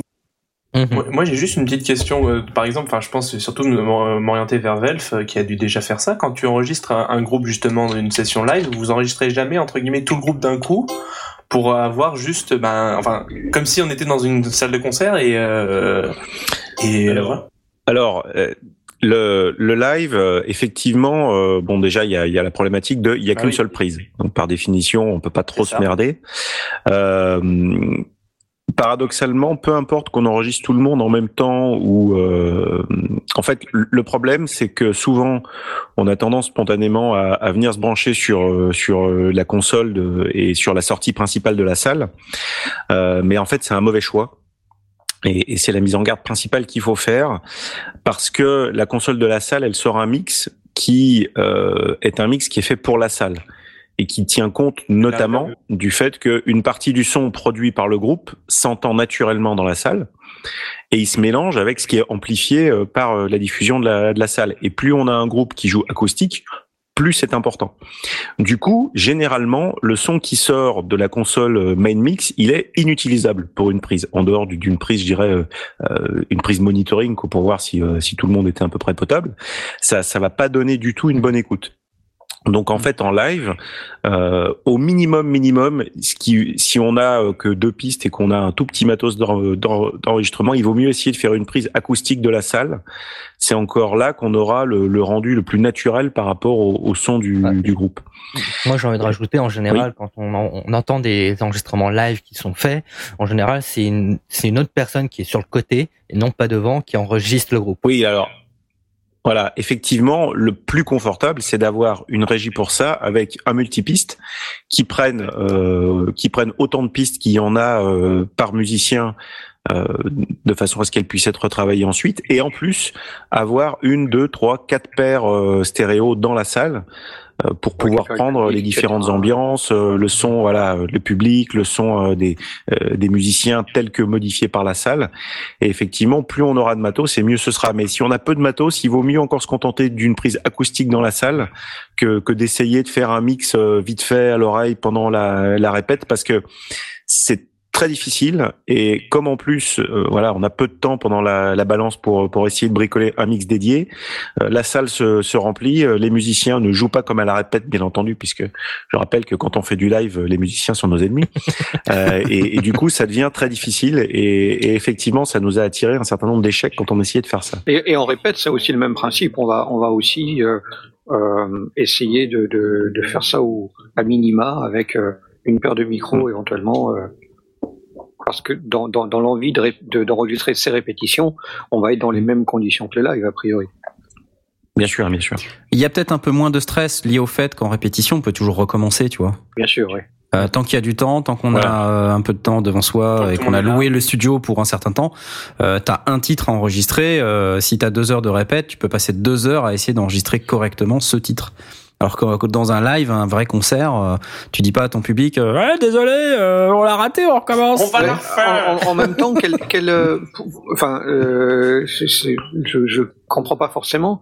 Euh, Qu'est-ce que tu attends de l'enregistrement de répète, hormis de vérifier euh, les, bah, la- que, que, Que tout le monde est en ouais, place, que quoi. c'est en place, qu'il n'y a pas un instrument qui bouffe le reste, que les, les harmonies sont, sont cohérentes, etc. Euh, Tu peux faire une démo. faire un- Tu peux en faire une démo Tu vois, tu peux te dire, ouais, bien sûr, parce que en fait, il y a beaucoup de groupes qui ont besoin de démos pour tourner. Oui, euh, et euh, qui utilisent leur studio de répète euh, pour pouvoir faire les enregistrements parce qu'ils ont rien d'autre. Et donc, ben voilà, tu t'enregistres en répétition, tu as besoin d'un truc qui sonne à peu près. Donc, tu dis, je veux trois titres, comme ça, je peux faire la, tournée des, des, salles de spectacle, des bars, etc. Euh, et puis je, je, je, distribue mon ma démo comme ça euh, sous forme de CD. Euh, mhm. et, ça, et ça a l'avantage aussi euh, de d'avoir l'énergie telle que normalement tu devrais la rendre plus ou moins sur scène quoi. Enfin en tout cas ça se rapprochera plus de ce que tu vas faire pendant un concert que des prises instrument par instrument etc quoi. La, la, personne à qui tu feras écouter pourra plus se faire une idée de, de ce que tu vas rendre. Enfin je trouve. Donc il y a une décision très importante à prendre, c'est de savoir si on va enregistrer dans les conditions du live ou pas. Euh... Oui, Velf, vas-y. Alors, est-ce qu'on peut donner quelques guides euh, sur euh, quels instruments euh, est-ce qu'on enregistre ensemble ou est-ce qu'il y a un ordre précis pour enregistrer si, si on part sur le cas du, du groupe de rock, hein, section basse batterie, une ou deux guitares électriques, chanteur chanteuse, dans quel ordre est-ce qu'on fait ça? Est-ce qu'on essaie d'avoir tout le monde en même temps toi, Knarf, ah. euh, dans euh, ton expérience, est-ce que tu as un peu de, un Alors, peu de conseils Je peux parler un peu de l'expérience euh, de quelques groupes que je, que j'ai enregistrés dans dans un groupe avec une batterie ou des percussions. la plupart du temps, c'est toujours mieux d'enregistrer sur un groupe un peu classique batterie basse. batterie basse, guitare chant, c'est vraiment un minimum. Mhm. d'essayer de les enregistrer en même temps. C'est difficile d'ajouter de la batterie sur une prise d'un groupe qui a pas la batterie. Ça, c'est très compliqué. Donc, s'il y a une batterie, il faut de toute manière l'enregistrer euh, avec, euh, enfin, au moins en premier, au moins en premier. Euh, ensuite, il y a des gens qui parviennent très bien à enregistrer une partie de batterie sur une bande. Euh, alors peut-être Corinne pourra nous en parler parce qu'il est batteur. Euh, et puis ensuite, les autres musiciens se mettent par dessus. Maintenant, tout dépend de ce qu'on cherche. si on cherche à avoir l'esprit des conditions du live, euh, et qu'il y a une certaine émulation entre les musiciens qui fait que bah, le morceau il n'est pas tout à fait pareil quand on enregistre séparément de quand on joue ensemble. On n'a pas la même, on n'a pas les mêmes échanges, il n'y a pas la même énergie, voilà, il n'y a pas le même groove. Euh, donc ça c'est aussi une décision qu'il faut prendre. Mais moi je dirais, euh, il faut au moins que le, le cœur euh, du morceau soit soit enregistré ensemble. Euh, donc, euh, si je prends par exemple l'exemple du groupe Bélissandre euh, que, que j'ai enregistré aussi, euh, là c'était forcément guitare et chant ensemble parce que guitare et chant c'est vraiment les deux euh, les deux instruments, surtout qu'il y avait deux voix qui, qui, qui étaient en harmonie.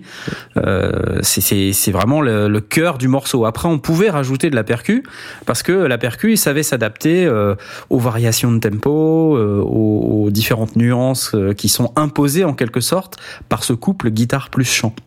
Alors que dans le, dans le sens inverse, c'était pas possible. On pouvait pas enregistrer la percu d'abord et puis dire aux chanteuses ah bah voilà euh, tu, tu vas chanter par dessus ça. C'est juste pas possible quoi. Ça ça marche pas. Et ça c'est à chaque style de musique. Euh, que, que vous allez pouvoir décider euh, s'il faut enregistrer plutôt euh, tel ou tel instrument ensemble ou tel ou tel autre. Donc c'est assez compliqué. Et pour enregistrer tes instruments ensemble, tu mets tout le monde dans la même pièce ou tu les sépares? Bah ça dépend de ce que tu as. Hein, euh, quand on quand enregistre dans une salle de répète, euh, tout le monde est ensemble, donc c'est un peu compliqué. Euh, quand on enregistres dans un studio que tu as loué, parce que ça peut arriver ça.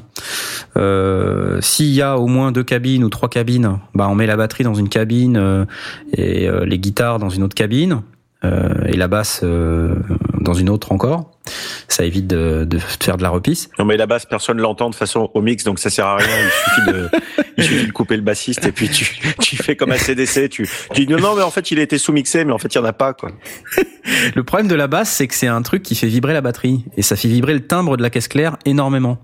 Euh, donc euh, voilà, donc c'est ça, c'est très compliqué. Ouais, Aurine, tu voulais euh, préciser quelque chose? Pour la basse, euh, le bassiste peut être avec la, avec le batteur, mais le truc, on l'enregistre en DI.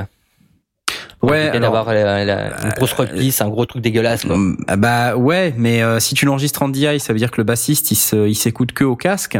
Euh, et le batteur, il entend la basse que au casque. Et tu sais, la basse au casque, c'est pas pareil que la basse avec un gros ampli, quoi. Ah, ça c'est sûr. Hein. Mais bon. Ça n'a pas la même euh, sensation. Et, et, dans un groupe, les sensations, c'est important. Quand tu dois jouer ensemble, si t'as pas le même ressenti, Euh, le batteur va pas taper pareil, euh, le bassiste va pas attaquer ses cordes pareil. euh, Enfin, donc après, ça peut être aussi un Tu effet sais- recherché. Tu sais, après, j'ai envie de te dire, euh, dans un sens, quand tu es en studio, dès le moment où tu enregistres au clic, que tu joues avec quelqu'un ou non, ça va obligatoirement changer ta façon de jouer. Oui. Ah oui, alors ça c'est un vrai débat. Est-ce qu'on met un clic pendant qu'on enregistre ou pas quoi? On va dire aujourd'hui, c'est peut-être préférable. Parce que quand on regarde la plupart des, bah, des enregistrements, on va dire, pro ou semi-pro, ça reste, euh, bah, c'est carré, quoi. Maintenant, c'est, euh, ça bouge métronome, quoi. Ou alors ça a été retouché derrière de façon à ce que ça... Ça dépend du style euh, de musique, hein, tu sais. Euh, je te dis, je reviens sur Bélissandre. euh, c'est pas spécialement euh, très carré au sens tempo. euh, pourtant, c'est ensemble. Ouais. Oui. Mais c'est ensemble. Oui, c'est sûr. Ouais. Moi, moi, la, la, la crainte que j'ai, c'est qu'on est toujours évidemment dans un, dans un monde de home studio avec des équipements divers et variés, et je j'ai toujours du mal à imaginer. euh, Enfin, moi, moi, je fais du, je fais un petit peu de son euh, depuis depuis quelques années. Euh, j'ai un métier, je suis pas, je suis plus étudiant, quoi. Donc, je, je me suis offert du matériel, mais je suis pas encore là d'enregistrer, euh, d'avoir le matériel pour enregistrer une batterie ou d'enregistrer euh, des, des plusieurs instruments en même temps, des choses comme ça. J'ai j'ai- j'ai toujours du mal à voir comment est-ce qu'on peut imaginer quand on débute, quand on monte un groupe ou un truc comme ça, quand on va faire une bande démo, de se dire ah ouais mais attends on va enregistrer la, la, la, la batterie, euh, bah, il me faut huit micros, euh, donc euh, huit huit préamps, euh, donc euh, et puis on rajoute la basse etc. Donc il me faut 16 entrées. T- Très vite on, on, a- on Je arrive me sur rappelle un- que dans une de nos premières émissions, on avait dit qu'avec deux micros, on pouvait en- on pouvait enregistrer Oui, une oui, bonne non, batterie. je, Ah oui. je je dis pas le contraire. Mais voilà, le, le, la question est, on est home studiste et musicien, on va, on va devoir faire un peu les deux, euh, et ce qui est pas facile, euh, et le tout avec le matériel qu'on a, avec la, la connaissance des placements qu'on a. Euh, j'ai- Après, j'ai j'ai- toujours du mal à savoir où est-ce que je pose le curseur. euh, euh, je, veux, je veux bien concevoir mettre euh, trois, trois ou quatre micros au milieu et les, les copains autour, et puis on, et on joue tous ensemble, ou bien à l'inverse se dire bon ben on fait on fait une session euh, en studio en, en louant du matériel, mais entre les deux j'ai du mal à placer le curseur. Bah, c'est ce qu'on disait. Enfin, c'est ce, c'est ce qu'on disait il y a quelque temps. C'est, c'est toute la magie d'enregistrer son groupe. T'es pas obligé d'enregistrer ton groupe et d'avoir un résultat euh, que tu peux mettre sur un CD euh, et commercialiser. Mm. Tu peux aussi euh, décider de faire des concessions et euh, d'avoir euh, la batterie qui est enregistrée avec un micro. Voilà, bon, bah, on met un micro sur la batterie. Après, tout, tout dépend de l'objectif que tu recherches. Euh, et c'est pour ça que c'est important de décider en amont quel est l'objectif recherché, qu'est-ce que je veux faire de mon enregistrement et qu'est-ce que j'accepte en termes de compromis. Je crois Euh, que c'est ça le plus important, savoir si on fait une une répète juste pour euh, écouter si on est en place, une démo qu'on va qu'on va faire circuler dans les bars et les festoches pour se faire embaucher, euh, ou euh, ou un album euh, Voilà. qu'on va vouloir vendre en sortie de concert. Et après. En fonction de, du groupe et de, et de comment il tourne, euh, de son ancienneté euh, et de la, de la bouteille que les différents membres du groupe vont avoir, bah, tu peux très bien avoir chaque musicien qui possède déjà le dispositif pour s'enregistrer et, et enregistrer son propre instrument. Euh, moi, je connais beaucoup de batteurs qui ont déjà le kit de micro. Je sais pas, Aurine, est-ce que tu l'as, toi? Oui, je l'ai. Bah voilà. Et euh, pour autant, euh, t'as pas de quoi enregistrer un hautbois ou un truc. Enfin, peut-être que t'as, mais euh, et tu, tu, tu- les violonistes, euh, il y en a beaucoup qui ont leur kit euh, pour pouvoir enregistrer leur violon, euh, etc. Ouais, effectivement. Ah, l'avantage d'un kit batterie, c'est que même si on n'enregistre pas une batterie, il y a, on va dire, euh, une gamme de micros assez large pour en pouvoir enregistrer tout et n'importe quoi. Attention. Parce qu'on a Donc, des- euh, on a oui, des- à l'inverse, celui qui joue du hautbois, il n'a pas le kit batterie, lui. voilà. Sauf s'il joue de la batterie logique. avec son hautbois. alors, euh, Ouais. C'est logique, hein. Et, euh, parce que le mec avec le hautbois, il a besoin juste d'un micro, et encore. Euh, Oui. C'est- C'est-à-dire que tu- Tu veux dire que c'est mieux qu'on l'entende pas? Si, non, mais juste- non, mais il a juste besoin d'un micro, et puis c'est tout, quoi. C'est, euh, alors que le batteur, c'est vrai qu'il a besoin de, euh, ça dépend de ce qu'il fait. euh, ça Après, dépend de ce qu'il fait avec son hautbois. C'est, euh, je, je pense soudainement à un tas d'usages. euh, Bah, taper, taper sur des fûts, par exemple. Bon. Passons à autre chose. Euh, ok. euh, donc là, on, on dit qu'on a besoin euh, de placer le curseur. Bah, euh, on essaie de, de faire le compromis, de, de, de, de, de voir quel, euh, enfin, quel est le niveau d'exigence qu'on se fixe. Et puis, euh, en fonction de ça, bah, on décide d'enregistrer avec tant de micros et on regarde quel matériel on a à sa disposition. Si on n'en a pas, bah, on écoute un peu les sondiers en se disant j'ai besoin d'une carte son, j'ai besoin de temps d'entrée. Et puis, si on n'a pas assez d'entrées, on, on, fait de l'overdub, ce qu'on appelle de l'overdub, c'est-à-dire on s'enregistre les uns après les autres, si on n'a pas assez d'entrées. Et par contre, sur toutes les entrées qu'on a, euh, et eh ben, c'est d'essayer de décider quels sont les instruments qu'on va pouvoir enregistrer en même temps, parce que c'est toujours, euh, ça présente quand même quelques avantages quand on est un groupe euh, d'enregistrer au moins deux personnes ou trois personnes en même temps. Si on a cette possibilité, euh, ça présente quand même l'avantage de, de rendre l'enregistrement un peu plus naturel. Tout le monde n'est pas forcément à l'aise d'enregistrer au clic. C'est ce que tu avais fait, Aurine, il y a quelques temps. Hein. Ce que j'avais fait, justement, j'allais rebondir là-dessus, c'est que donc avec un de mes groupes avec lequel on faisait des reprises, en fait, bon, je trouvais en fait euh, des, des, petits contrats dans les bars. On avait fait un enregistrement euh, en fait avec les moyens du bord que j'avais à l'époque, c'est-à-dire bon, j'avais quand même une petite 8 pistes, mais pas de carte son. Donc en gros, euh, sortie de la 8 pistes en stéréo directement dans le PC quoi.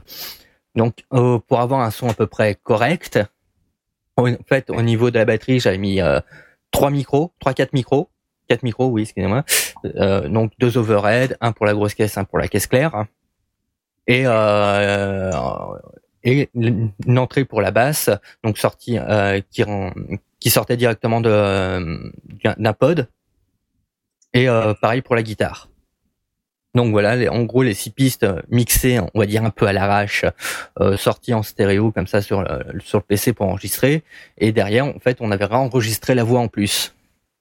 Donc en fait, faire un petit, qu'on appelle un, un semi-live, en fait, au niveau de l'enregistrement ça, ça rend un résultat plutôt bon, même si euh, on peut dire que voilà, il y a quand même pas mal de choses euh, qui euh, qui rentrent pas suffisamment bien parce que par exemple, vu qu'on sur la 8 pistes, il n'y a pas énormément je pouvais pas faire énormément de choses quoi, au niveau des effets, etc.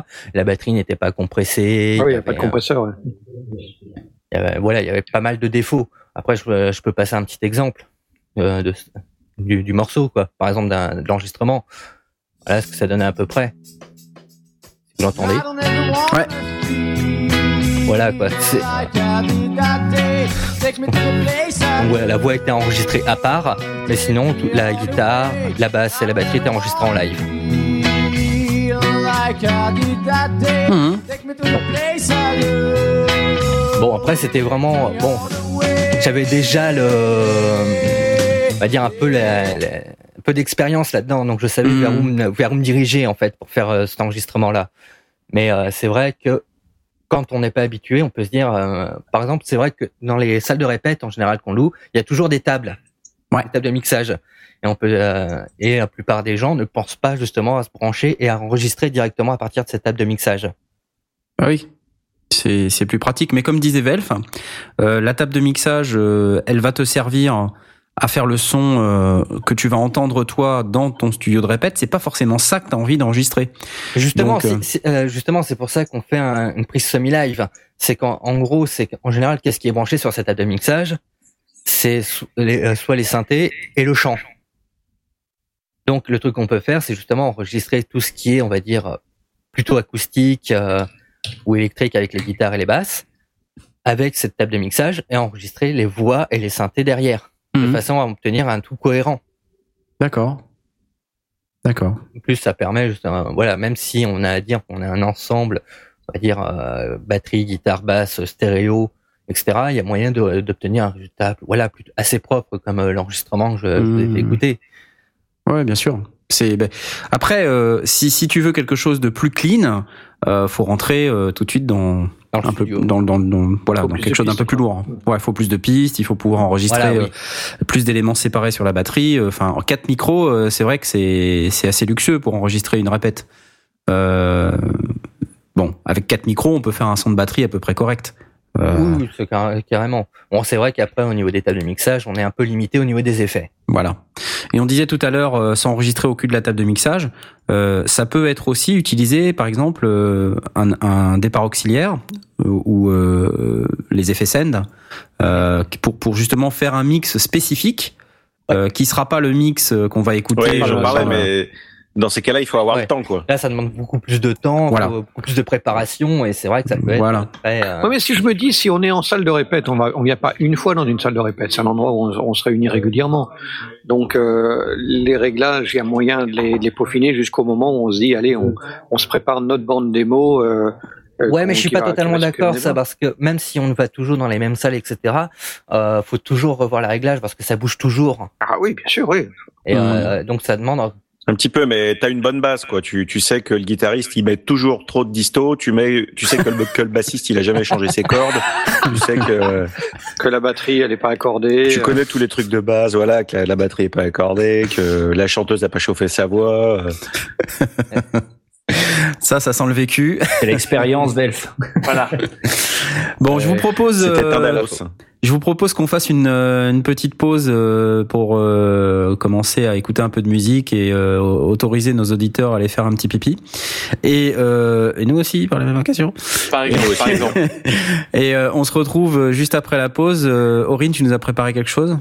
Alors oui, je vous ai préparé donc Velvet Embracer de Diablo Swing Orchestra. C'est parti. Excellent, merci. À tout de suite. À tout de suite.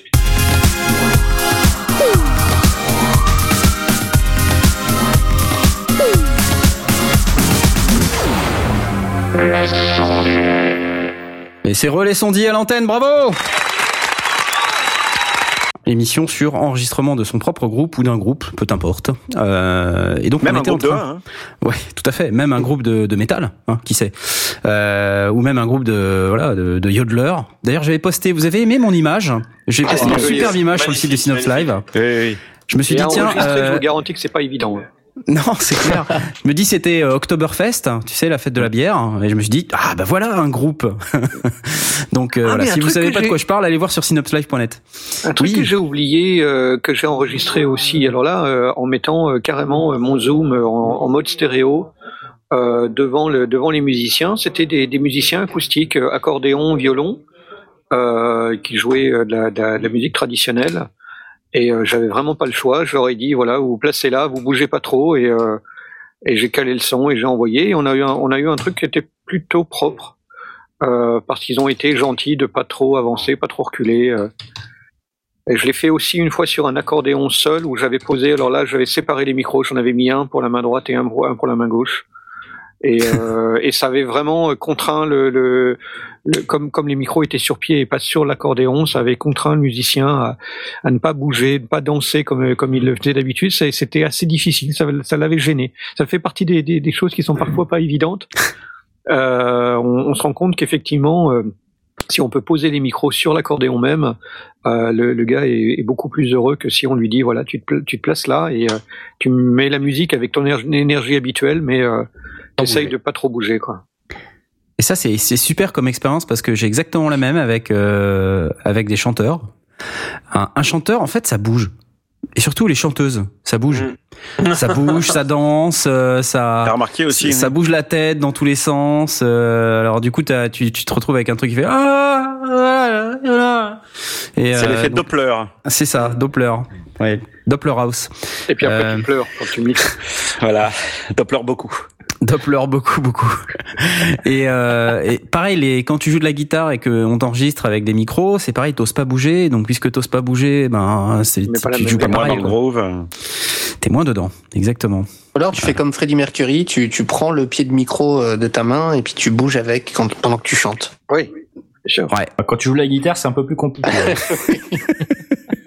Alors te- quand tu joues du contre-tuba, du sous-bassophone. du sous-bassophone. Du sous-aphone, ouais.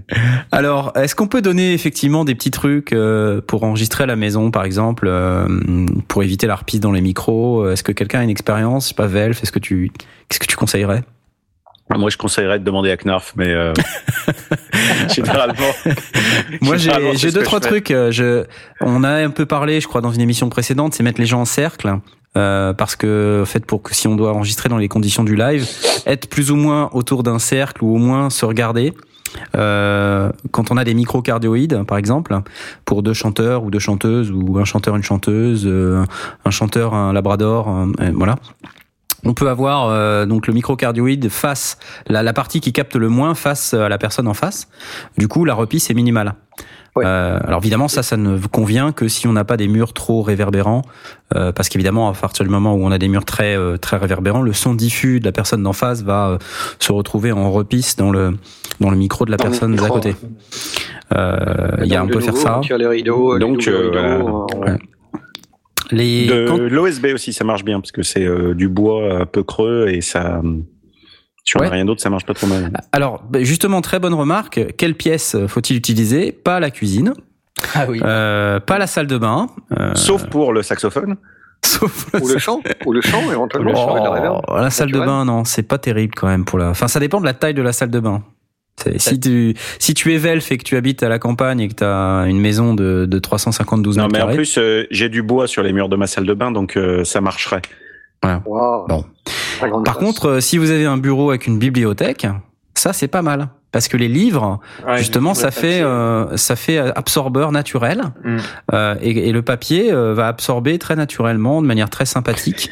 Euh, le, le, son, le son et le reste aussi, oui, le papier le son absorbe, c'est c'est ça, oui. c'est bien. Non, ça danse très bien. Ouais. Moltonel l'a bien compris. Oui, tout à fait. Euh, sinon, euh, ouais, Aurine. dire, si, si, vous avez pas de, de, bibliothèque ou tout comme ça pour euh, pour aspirer le son, le truc qui marche bien aussi, c'est les bons vieux matelas euh, de, de lit, tout simplement. Prenez ouais, le, tu, tu, tu, le mets posé verticalement derrière le micro, c'est ça? Euh, Ouais, c'est ça. Alors il y a ça, il y a les couettes aussi. Ouais. Sinon, je rappelle que la mousse acoustique sur Thomann coûte 10 euros le mètre carré, hein, parce que c'est pas très cher. Euh, c'est pour ça qu'ils ont vraiment pas les moyens, quoi. Non, mais voilà, ça permet d'en acheter deux ou trois mètres carrés et de les positionner stratégiquement dans la pièce, quoi. Alors, c'est quoi stratégiquement dans la pièce, tiens là, là, la grande question, c'est ça qui est compliqué. C'est une bonne question. Hein. Comment est-ce ouais. qu'on place des panneaux euh, Poser des basses trappes, des machins comme ça, c'est. Moi, je dirais euh, partout où il y a une grande, grande, grande surface euh, réverbérante, plane, faut mettre un dur. Plane et dur, il faut mettre un panneau. Alors, pas forcément un énorme truc, un truc euh, voilà d'un mètre carré ou même un petit peu moins, de manière à casser le, le truc. Euh, parce que le son va, va rebondir dans tous les sens. Donc plus il va trouver de surface plane et dure, plus il va rebondir dessus. Donc euh, si on met un panneau acoustique dessus, il va avoir moins d'occasion de rebondir dessus.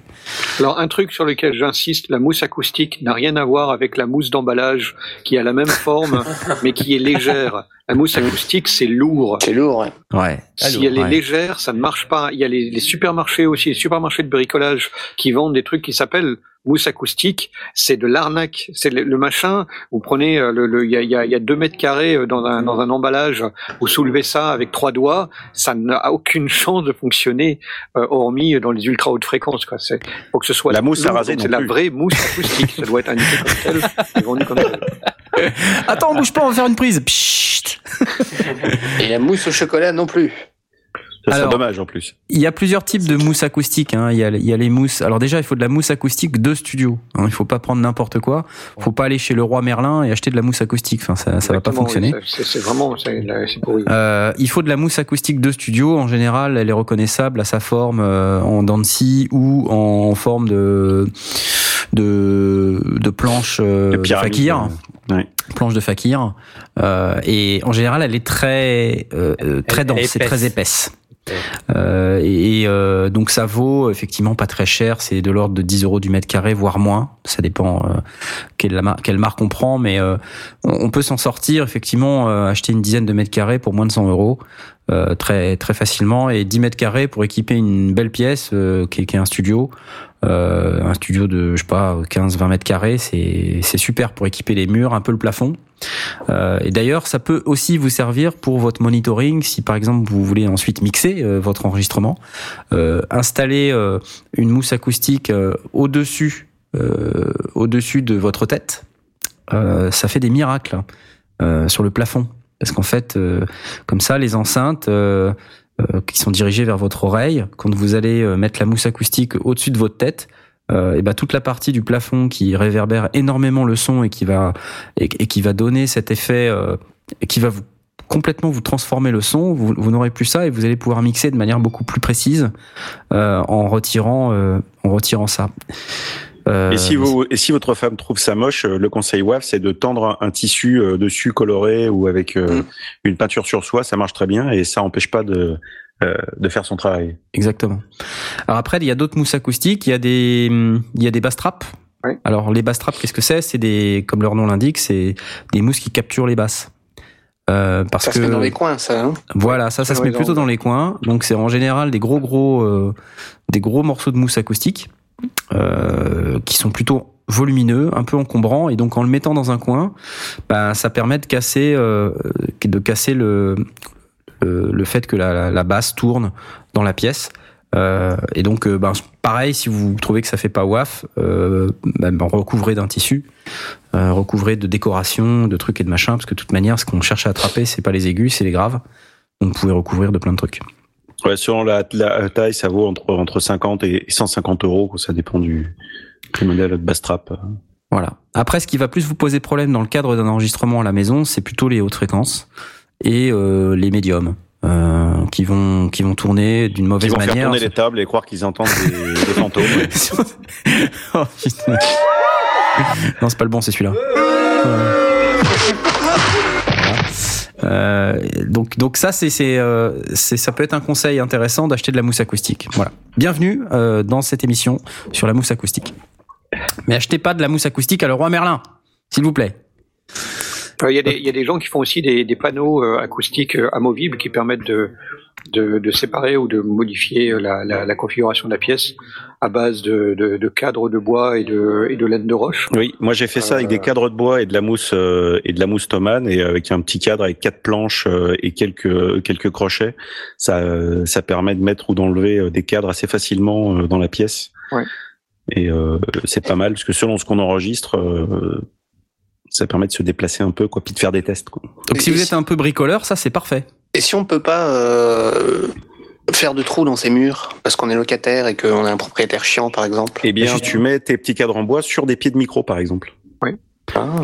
Ou Avec deux tu... serflex, tu, tu les fixes dessus et comme ça tu les, tu les balades dans la pièce. Ou tu fabriques des pieds. Il y a un truc pour faire une cabine de, oui, de, de prise amovible que j'avais repéré à, à, base de cinq pieds de micro euh, sur lesquels qu'on qu plaçait en, en forme de, de, de pentagone euh, au milieu de la pièce. Et, euh, et, sur le haut, on mettait cinq euh, tiges de bois, donc cinq réglettes de bois de, de, d'un ou de, de 2 mètres ou 1 mètre 50, quelque chose comme ça, pour faire un, un, un beau pentagone. Un beau pentacle. Bienvenue et, dans la non, non, pas un pentacle, un pentagone, il faut se mettre à l'intérieur et de suspendre des couettes ou des, ou des couvertures sur les, sur les trucs. Ça faisait une cabine qui était plutôt grande, euh, qui permettait de d'avoir une forme qui ne soit pas carré et donc d'éviter des, des, des, des, choses qui rebondissent et puis de, de, de, créer une espèce de pièce dans la pièce. Alors évidemment c'est pas pas parfait mais ça ça cassait pas mal les les réverbérations. Sur, donc plein de petits conseils, de nouveau, à petit à petit bricolage. Mais ça, il faut vraiment fouiner euh, sur le, le, le net regorge de tous ces trucs et astuces pour fabriquer des clouds, euh, des, des paravents ou des ou des, des, des, cabines de prise même carrément. Euh, bon, ceci dit, jouer de la batterie dans une cabine de prise, faut qu'il faut une grande une grande cabine. Une grande cabine. Euh, puis il faut pas transpirer ou alors il faut prévoir une, une, une aération, ce qui, ce qui, rend les choses un peu plus compliquées. Euh, mais il y a, y a, plein plein de ressources sur Internet pour euh, bricoler des choses si on est un petit peu bricoleur ou si un peu un peu récupérateur. Si tu as une bonne aération avec un bon ventilo qui tourne bien, tu, tu, tu, te contentes de faire une prise de son sur le ventilateur et tu as une batterie euh, pour certains styles métal, ça, se, ça, ouais, ça, suffit. Ça te fait la double pédale. Euh... La double pédale, ouais. Donc plein de petits conseils sur l'acoustique. L'acoustique c'est évidemment très très important. Qu'est-ce qu'on peut dire pour les guitaristes qui chantent en même temps? Euh, Un micro euh, figure de 8, euh, ça peut être ça peut être aussi intéressant. Euh, profitez de la directivité de vos micros. En gros c'est ça le message.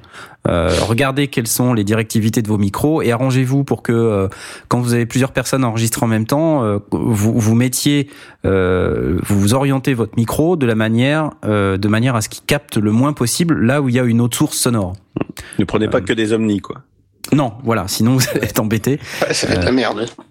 Donc regardez bien la directivité de vos micros. Si vous savez pas de quoi on parle, écoutez l'émission sur la microphonie où, vous saurez tout. Euh, Bon, qu'est-ce qu'on peut dire d'autre? Euh, Si on a des instruments euh, acoustiques, enregistrer des instruments acoustiques, il y a une règle qui se vérifie à peu près à chaque fois. C'est quand on veut enregistrer un instrument d'une certaine taille, se mettre à peu près à la moitié de la distance de la taille de l'instrument. En général, ça fait l'affaire. Alors tout dépend de la pièce dans laquelle on enregistre. Si on veut moins capter de son diffus, il vaut mieux se rapprocher un peu. Euh, attention, si vous utilisez des microcardioïdes, à l'effet de proximité. Euh, parce que ça, ça va augmenter vos basses fréquences. Euh, mais, mais par exemple, si on enregistre un violon, euh, vous prenez la taille du violon, vous mettez à peu près à distance de la moitié de la taille du violon euh, devant le violon. Essayez même avec votre oreille, vous bouchez une oreille euh, et puis vous essayez de regarder un petit peu euh, où est-ce que ça sonne le mieux en, en positionnant votre oreille là où, où potentiellement vous, vous pensez mettre votre micro et ça va vous donner une information. Si vous pouvez pas faire ça, ce que vous pouvez faire, c'est prendre un casque fermé euh, positionnez votre micro avec euh, le préampli ouvert avec un, suffisamment de gain et puis vous baladez votre micro euh, en ayant le, votre casque fermé et le signal que vous êtes en train de capter avec votre micro vous baladez votre micro jusqu'à ce que vous ayez un son qui vous semble satisfaisant ça c'est une méthode aussi Et ça, ça marche très très bien. ouais. C'est- ça ça marchera très bien ouais. C'est certainement ce qui est le plus efficace quand on, quand on manque d'expérience pour, euh, pour- ne serait-ce que pour apprendre à bien placer et à, et à, et à trouver le meilleur emplacement. Donc euh, un casque fermé, euh, ça s'achète pas cher hein, sur Thomann euh, ou ailleurs. Il y a des modèles aux alentours de 50 euros qui sont très bien, 50, 60 euros. hein, on n'est pas obligé de dépenser des milliers d'euros. Donc achetez un casque fermé et faites utiliser cette méthode. Sinon,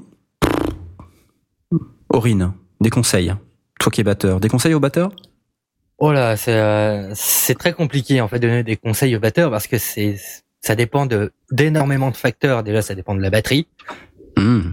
la taille de la batterie parce que euh, on peut avoir une petite batterie, euh, un kit assez basique, donc une grosse caisse de tom, à tom basse, caisse claire. Euh, voilà quoi. C'est comme on peut avoir le kit euh, vas-y double grosse caisse, je sais fûts, euh, etc. Donc euh, ça peut dépendre euh, du kit en lui-même, aussi des- du nombre de cymbales. Hmm. Parce que euh, faut, faut pas oublier que chaque cymbale aussi a une tonalité, peut avoir une sonorité légèrement différente, donc faut prendre en compte ça. Et aussi de la ride, parce que la ride c'est une horreur à, à reprendre. Ouais. Euh, Il y a, il y a beaucoup de il y a énormément de facteurs quand même pour une batterie, donc c'est très dur. Faut voir en fonction déjà de la batterie, de la pièce, toujours essayer un peu de de couper en fait euh, le son de la grosse caisse. Donc euh, mettre un petit panneau acoustique devant la grosse caisse peut aider énormément. Si jamais on veut avoir un son un peu sec, ça peut être pas mal. Hmm. Sinon, euh, pff, les gens Ouais. mettent des couvertures dans les grosses caisses. c'est pas forcément une bonne idée. Ça étouffe Ça dépend du plus style. le son qu'autre chose. Ouais. Euh, Je connaissais un, un pote euh, qui mettait en fait deux pièces de 1 franc. Alors euh, évidemment c'était il y a longtemps. Euh, une sur le kick Pour faire le et kick. une sur la peau. Alors il pétait ses peaux à chaque fois, mais il avait un Oui. son, euh, il avait un, un chouette son en il, avait live. un, il avait un son qui claquait quoi. Ouais, ouais. C'est ça. C'est oui, c'est de le la son thune. qui, euh, le son claquant quoi. C'est vraiment on arrive, on donne un coup de kick. Deux pièces de claque 1 bien. franc. Ouais, c'était marrant. ça claque bien, mais euh, c'est vrai que si jamais il met rien dans la, dans le fût après, c'est vrai que c'est une résonance assez monstrueuse. Euh, Ouais. si, si on considère, on est en- entre home studistes et on veut enregistrer euh, une batterie, soit on a un local de répétition et la batterie est sur place, je présume, soit le batteur il a, il a sa batterie chez lui. Euh, Est-ce qu'il me paraît pas plus judicieux d'aller chez lui faire l'enregistrement euh, parce qu'il y a des chances que euh, la pièce où il répète elle soit à peu près bien traitée, parce que sinon c'est complètement insupportable pour lui-même. Euh, est-ce qu'on peut pas imaginer que ce serait que ce serait meilleur ou est-ce que je, Alors, me, je me gourre? Moi, c'est c'est vrai que dans un sens, je conseille aux batteurs surtout d'enregistrer d'enregistrer avec leur propre batterie, parce qu'ils seront beaucoup plus à l'aise. Et en plus, ils ont vraiment leur propre son avec leur propre réglage, etc., etc. Mais euh, après, ça dépend, parce que si jamais euh, le batteur a une batterie, a sa batterie dans une pièce qui n'est pas du tout adaptée à, à l'enregistrement, ça peut être plus galère qu'autre chose.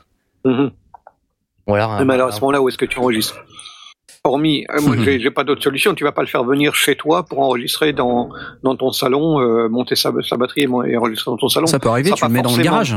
ça, ça pourra, ça pourrait, ça pourrait arriver. Ça, ça dépend. Si jamais. Ce que, ce que je veux dire, c'est est-ce qu'on va pas passer plus de temps à, se- à se rendre compte que finalement ton salon il est pas mieux que sa chambre à coucher?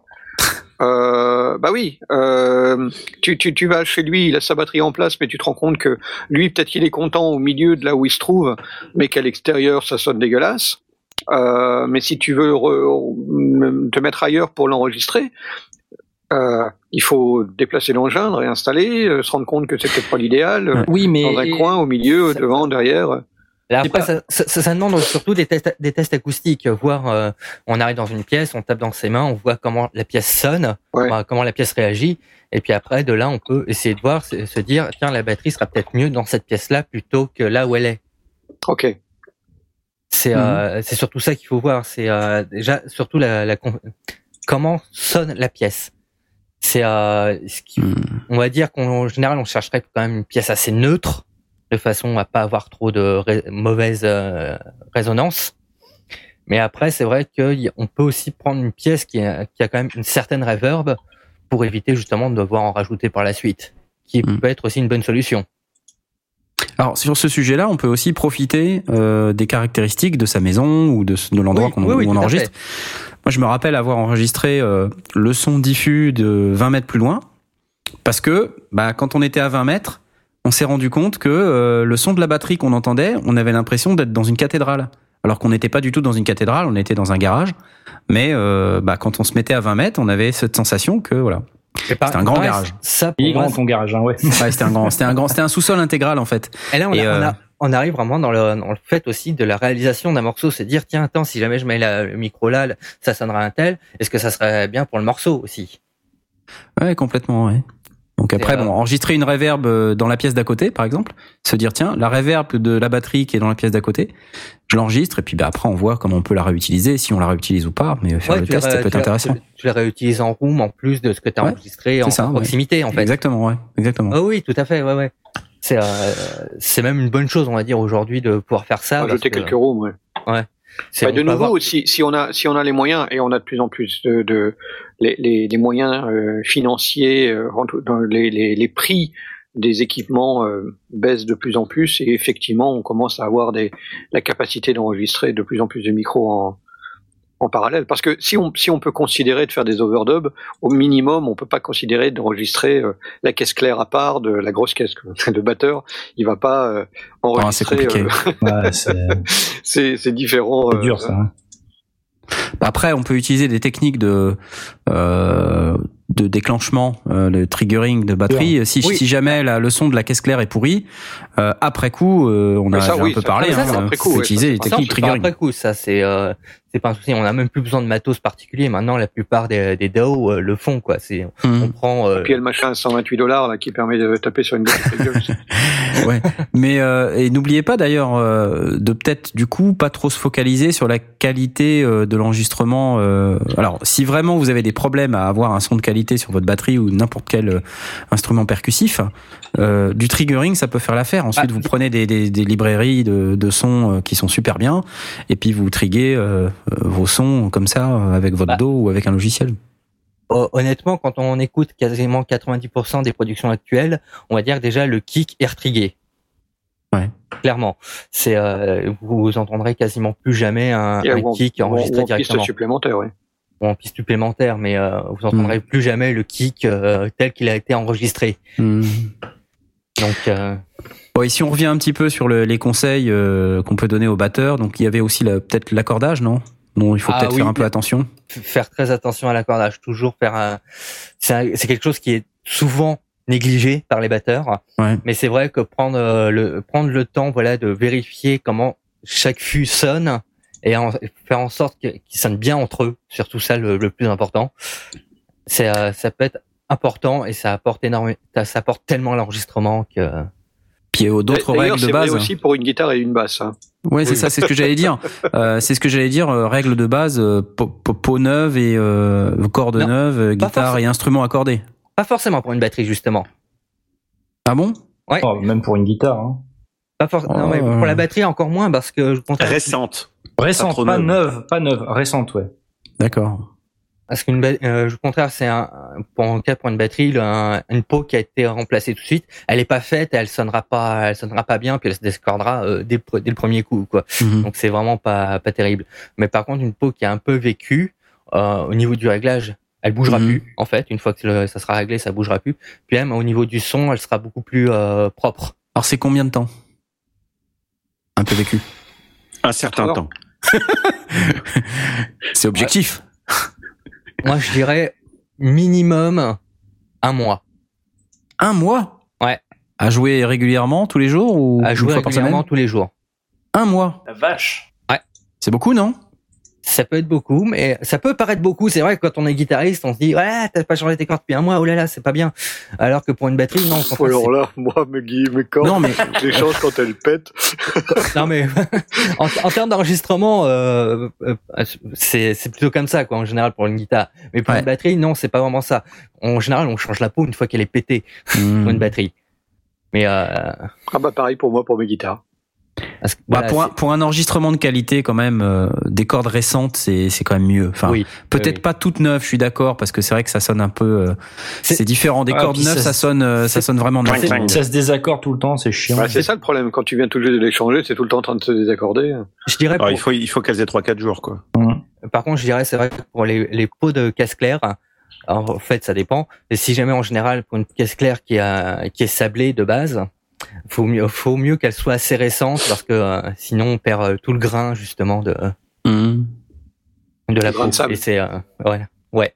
Et euh, justement, il faut qu'on les, faut qu'on le garde un maximum, surtout si jamais on utilise des balais ou. euh, Alors, si, si on veut enregistrer d'autres types d'instruments, euh, change un peu de, de sujet. C'est pas que j'aime pas la batterie, mais on peut passer toute l'émission dessus. Euh, une section de cuivre, par exemple, euh, en repensant à nos yodelers là, et nos Oktoberfest. Euh, comment comment vous avez déjà fait ça, des enregistrements de section de cuivre? Non? Bon, ça c'est pour Asmod. Le problème, c'est que je suis pas une section de cuivre à moi tout seul. Euh, effectivement, enfin, euh, j'aime bien quand tu dis section de cuivre parce que euh, et je pense que c'est pas mal visible sur Internet. Il y a, il y a sûrement des vidéos d'enregistrement. En général, les sections de cuivre, justement, ils enregistrent les cuivres ensemble. Euh, S'il y a deux trompettes, euh, un trombone, bah, ils enregistrent ensemble. Euh, ça permet d'avoir l'émulation du moment et peut-être de pouvoir déjà euh, se rendre compte de comment sonnent euh, tous les instruments en même temps, quoi. Donc euh, le problème quand tu fais du home studio, c'est que c'est pas toujours possible. Mhm. Euh, mais euh, ça peut être pratique, surtout que justement euh, les instruments, euh, bah, par exemple les cuivres, euh, ce sera ce sera sûrement plus facile s'ils jouent ensemble que s'ils jouent tout seul au clic. Euh, J'ai déjà eu le- le- l'expérience. hein, ils ont beau savoir suivre un chef d'orchestre, un métronome et tout. Quand il s'agit d'enregistrer au clic, bon, euh, c'est- pas facile quoi. Bah, on va dire que pour les cuivres, un truc qui est, qui est bien, c'est que tu prends euh, des, un couple à la petite membrane, tu le fous en XY et tu l'enregistres comme ça, quoi. Ouais, effectivement, ça, ça, ça- ça peut marcher euh, plutôt bien. ouais. Dans, dans, tu, tu jouais en harmonie, euh, Asmod. Oui, oui. Euh, tu n'as pas eu l'occasion d'enregistrer des, des... Euh, de- j'ai eu, alors j'ai eu plus de live, euh, plus, du live que, que véritablement du studio.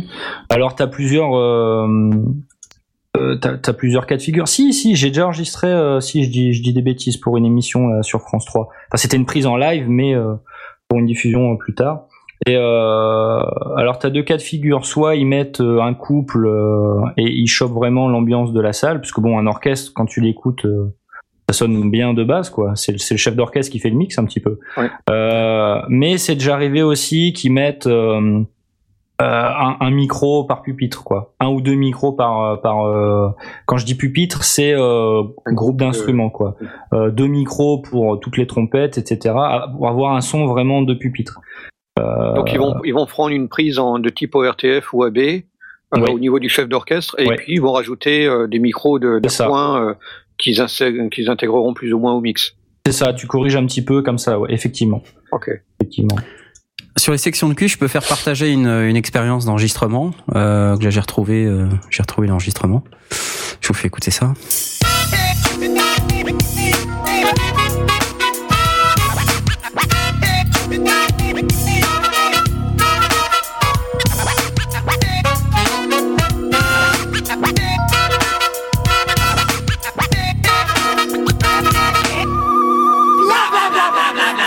Voilà. Donc ça, c'était. Euh... C'était quand ça? Putain. C'était au moins 10 ans. Oh là là. 2000. Il a lente, hein. Et 2000, alors, euh, 14 ans. C'est la tout, tout, tout le monde ensemble ou euh, Tout le monde ensemble, ouais. Ouais. J'en ai une autre.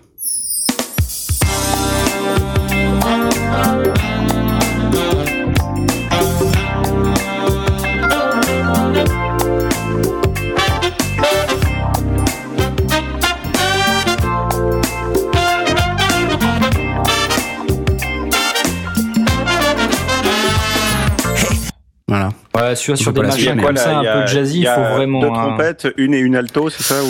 Alors, il y avait euh, un sax, une trompette, un trombone et une flûte. Ah, grosse section cuivre. Ouais. Et c'était pris avec quoi? Une paire de micros? Une paire de micros, ouais. De Sony C48. À l'époque. Très sympa. euh, des, des gens très bien, que j'aime beaucoup. Euh, qui ont fait un disque d'ailleurs, euh, et qui ont qui ont pas trouvé le succès escompté, mais euh, qui euh, qui faisaient des trucs très bien. Qui s'appelle Legalizic, pour ceux qui cherchent. Eh ben, Voilà. euh, Twitter, hein Twitter Ouais, Legalizic. Euh, et donc, euh, au-delà des sections de cuivre, il y a, il y a aussi euh, bah, d'autres types d'instruments un peu plus, un peu plus difficiles à enregistrer ou, enfin, difficiles dans le sens où quand on recherche Le un piano, certain par son, exemple. le piano, c'est un très très bon exemple, euh, effectivement. Est-ce que ça vaut le coup d'enregistrer un piano aujourd'hui, à votre avis? Non mais Non. sérieux, avec toutes les librairies de piano et tout ça, enfin, Bah, c'est pareil, qu'est-ce que tu vas faire Tu vas triguer la- la- et le, le problème, c'est, ça dépend du pianiste. Si, si il tape sur ses touches, euh, d'accord, mais si t'as un pianiste de haut niveau, euh, ouais, quand même, ça me paraît. Oui, voilà. Oui, d'accord, ouais, ok. le- la, la vélocité, elle est, elle elle est, euh, j'ai du mal à croire que tu puisses la remplacer par un, par un. par Non, un mais trigger. disons, là, on a un point de vue homme sudiste. On va dire pour euh, ça, ça sert plus, ça sert à rien quoi de- d'enregistrer une- un Bah, piano.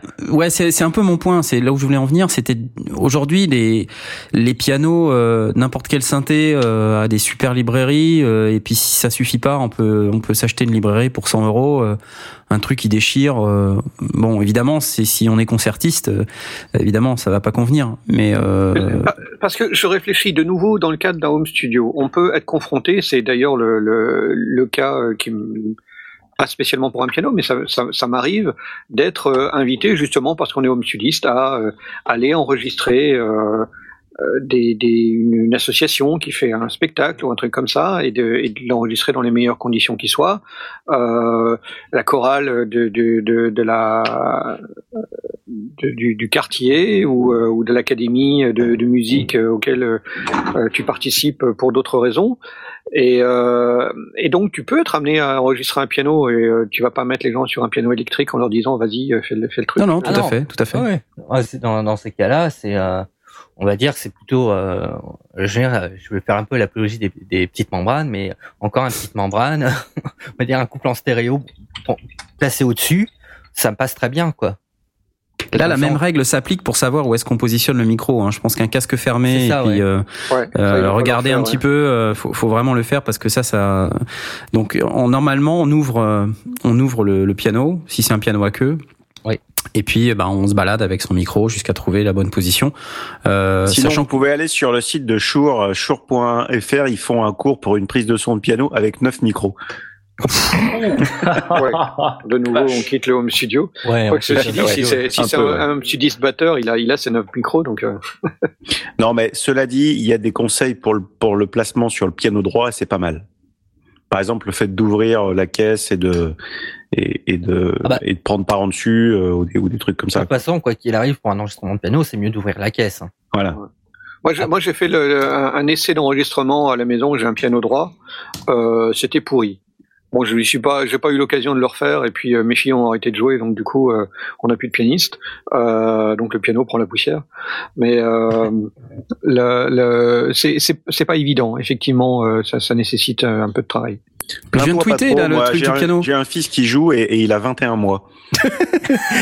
Je viens de Ah oui, tweeter non, la- quand- Louis J'avais- j'avais Duerel le, des, le- du- le gamin qui en, qui en jouait aussi, mais de, de là à se dire attends arrête, euh, je, je pose des micros pour enregistrer ta, ta prestation, c'était pas ça. Donc merci euh, Stéphane, merci Velf pour le le le truc de jour. Là, je viens de tweeter, c'est assez intéressant. Je connaissais pas, donc euh, voilà. Donc euh, si vous pouvez aller voir. chers auditeurs. Euh, donc, si on veut enregistrer le piano, on a tout un tas de, de conseils. Euh, J'imagine que dans l'article qu'on vient de poster, vous allez pouvoir aussi euh, vous y retrouver. Quel autre instrument? Peut-être la. Quand on fait du métal, enregistrer de la guitare, c'est c'est pas simple en réalité. Hein. C'est pas simple. Et oui, ça dépend comment est-ce qu'on veut placer le micro sur l'ampli. Est-ce qu'on enregistre avec un ampli ou avec un pod Alors, en, tant- en, en tant que sudiste, on va dire aujourd'hui, le mieux, c'est d'enregistrer- si jamais on a un pod, c'est d'enregistrement directement la, voilà, la sortie du pod. Ça marche très bien, euh, ça suffit amplement. Puis c'est là que tu auras moins de spill par rapport aux autres instruments dans la pièce. ouais. C'est ça, ouais. À mon sens, oui. La- la- L'avantage de l'enregistrement au pod, euh, c'est ce que c'est ce que je fais quand, quand j'enregistre moi pour mon pour mon plaisir, c'est que euh, on peut euh, d'une part envoyer le le son euh, retraité par le pod avec euh, tous les effets que l'on veut vers euh, ses, ses moniteurs ou vers euh, vers, un- vers une enceinte et euh, donc avoir l'interaction entre la guitare et l'enceinte donc des effets de, de feedback et autres on peut Mhm. on peut les gérer au niveau de la guitare, mais c'est pas du feedback qui est chopé par un micro, c'est du feedback entre la guitare et l'enceinte. Donc les vibrations euh, par sympathie des cordes, etc. Et on enregistre le sec. Euh, comme ça, on peut retraiter euh, exactement ce qu'on veut. Donc, on, entend la guitare avec euh, tous les effets que l'on veut, que ce soit euh, des, des, des longues réverbes ou, euh, ou des délais ou, ou au contraire des grosses distos. Euh, mais ce qu'on enregistre euh, est, est- tout à fait séparé et c'est du c'est du sec pur qu'on peut retraiter ensuite en réamping. Donc si je veux utiliser des mots euh, des mots trop compliqués, on peut les expliquer. Euh, mais euh, voilà, c'est le c'est c'est ce que je trouve assez intéressant. Non, mais c'est clair. Après reprendre le son sec, euh, ça permet de le retraiter par la suite Exactement. Euh, simulateur et- d'ampli, par exemple. avec des Oui, simulateurs d'ampli. Ou, ou le euh, repasser dans le pod avec des, des effets parce Avec- que ouais, voilà. Euh, Avec des réglages justement, le- différents. Le, pod permet de, de, de faire du reamping. Donc, on a enregistré le son euh, sans aucun des effets. Nous, on les a entendus, donc ça nous a permis de jouer, de mettre la, de mettre l'énergie euh, et, la, et la manière de jouer qui correspond au type de d'un réglage basique, mais euh, mais presque en solo. Euh, et pour le mix, si on veut un, un mix un petit peu plus élaboré et, et mieux intégrer les instruments, on le repasse dans le dans le pod et on peut ajuster. euh, L'autre avantage, c'est toujours la difficulté d'être à la fois le sondier et le musicien. C'est très difficile de, de, de faire les deux en même temps. Donc, euh, euh, à un moment donné, on fait un réglage de base, on se transforme en musicien, on se met à la guitare et on joue le morceau euh, avec l'énergie nécessaire, et on se concentre pas du tout sur comment ça va sonner. On enregistre et on récupère un son sec, et là on, se, on remet sa casquette de sondier et on, on, on affine et on fait les réglages tels que tels que tels qu'ils doivent l'être. Hmm. Donc ça, ça permet de, de surtout pour les home studistes, je trouve que c'est c'est c'est toujours un, mo- un moment assez délicat d'être à la fois le, le musicien et le et le preneur de son. Euh, je pense que Knarf a déjà vécu ça, Aspic Ouais. aussi. Oui, c'est très compliqué parce que euh, déjà, bon, il y a, y a la notion de euh, si tu joues, comment t'enregistres? C'est très très bête, hein, mais c'est c'est, Mhm. euh, des, des considérations bassement terre à terre euh, où il faut jouer d'ingéniosité pour pouvoir enregistrer, ou alors tu lances l'enregistrement, tu viens te placer, euh, puis après tu fais. ah, On dirait un sketch à Pérus, là. hein. Bah, c'est un peu ça. Hein.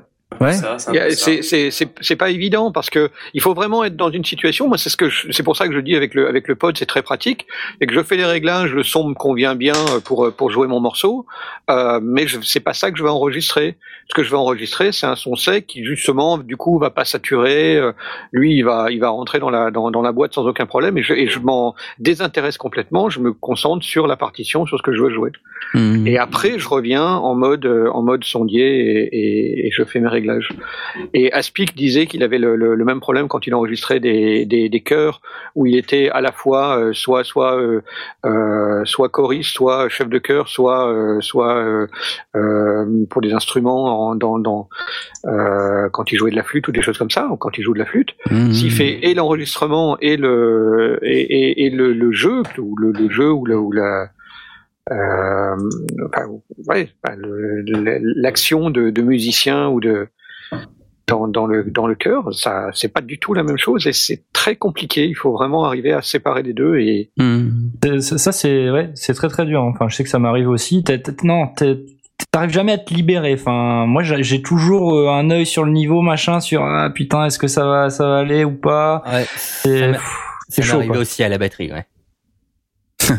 Des fois, t'as as, envie d'avoir un pote qui, qui s'y connaît aussi et, qui regarde, euh, qui, qui, regarde un peu, quoi. Tu vois, tu, tu puisses toi un petit peu euh, faire autre chose, quoi. Et ça revient peut-être même, justement, ce que ce que tu dis, ça revient peut-être à ce qu'on disait en matière de mastering, de dire à, un copain, c'est un copain qui te fait le mastering et toi tu lui feras le sien, euh, de faire pareil, d'avoir d'avoir des copains qui sont sondiers, euh, ils viennent euh, t'aider à enregistrer et toi tu feras leur enregistrement. Ça permet de de séparer les rôles et de et, de, de libérer l'artiste du, du, du technicien. Mmh. Question bête, euh, enregistré dehors. Bah. Toi, t'es un dingue, toi. Bah, c'est là mais euh, bah, enfin, on a Attends, moi, je, je vous pose la question à dessein parce que j'ai déjà eu cette question. Bah, pourquoi? Parce que quand tu enregistres dedans, t'as toujours des problèmes d'acoustique. Ouais. Ouais, mais dehors, c'est pas pire. Alors dehors, c'est pas, pas, le vent, t'as le vent, t'as l'environnement, les avions. Alors ici, on, si on parle de, si c'est une fanfare par exemple ou un truc comme ça. Ah oui. Euh... Bon, ouais. Ouais. Est-ce qu'il vaut mieux l'enregistrer dedans ou dehors bon, on retourne chez Parce que j'ai déjà eu le cas, moi. Hein. J'ai déjà eu dedans ou dehors? Ah, ça, j'avoue. J'ai testé la cornemuse. Ah de dehors, dehors et dedans. Et de loin. Euh, même pas. Même pas? Juste à côté. Les oreilles, ça. Juste à côté. Qu'est-ce que tu dis? Pardon?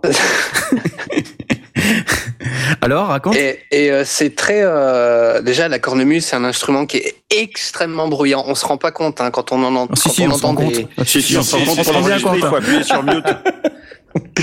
Mais quand, quand on écoute de la cornemuse en live, vraiment, c'est c'est extrêmement fort, extrêmement puissant.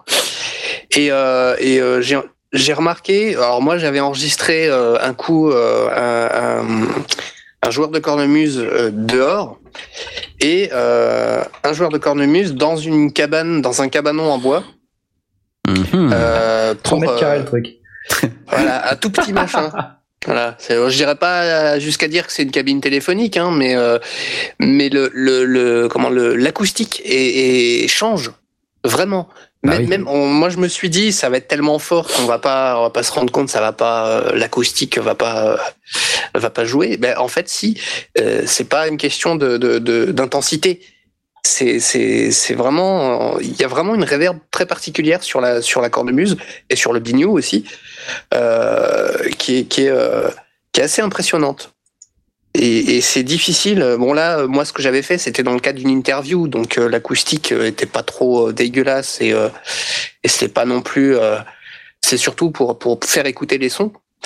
Mais je pense que dans le cadre d'un enregistrement pour pour pour, pour de la musique, pour voilà, pour un- faire un CD ou un MP3, n'importe quoi, je pense que le, le c'est compliqué d'enregistrer dehors, comme, comme vous avez dit, à cause de, des bruits, de, à cause du vent, à cause, il faut une bonne Mhm. bonnette, il faut, euh, il faut. Alors moi j'ai eu de la chance de- de- de- d'avoir enregistré ça en Bretagne, euh, donc euh, dans un coin euh, où il n'y avait pas trop de circulation, où euh, où il n'y avait pas trop jamais de. devant en Bretagne. Le, plus gros problème, le plus gros problème, c'était le vent, effectivement. Des fois, le vent s'arrête dix fois par jour en Bretagne. Il fait beau, il fait beau en Bretagne, et ce plusieurs fois par jour. Voilà. Donc, euh, je, je ne recommanderais pas euh, la cornemuse en intérieur.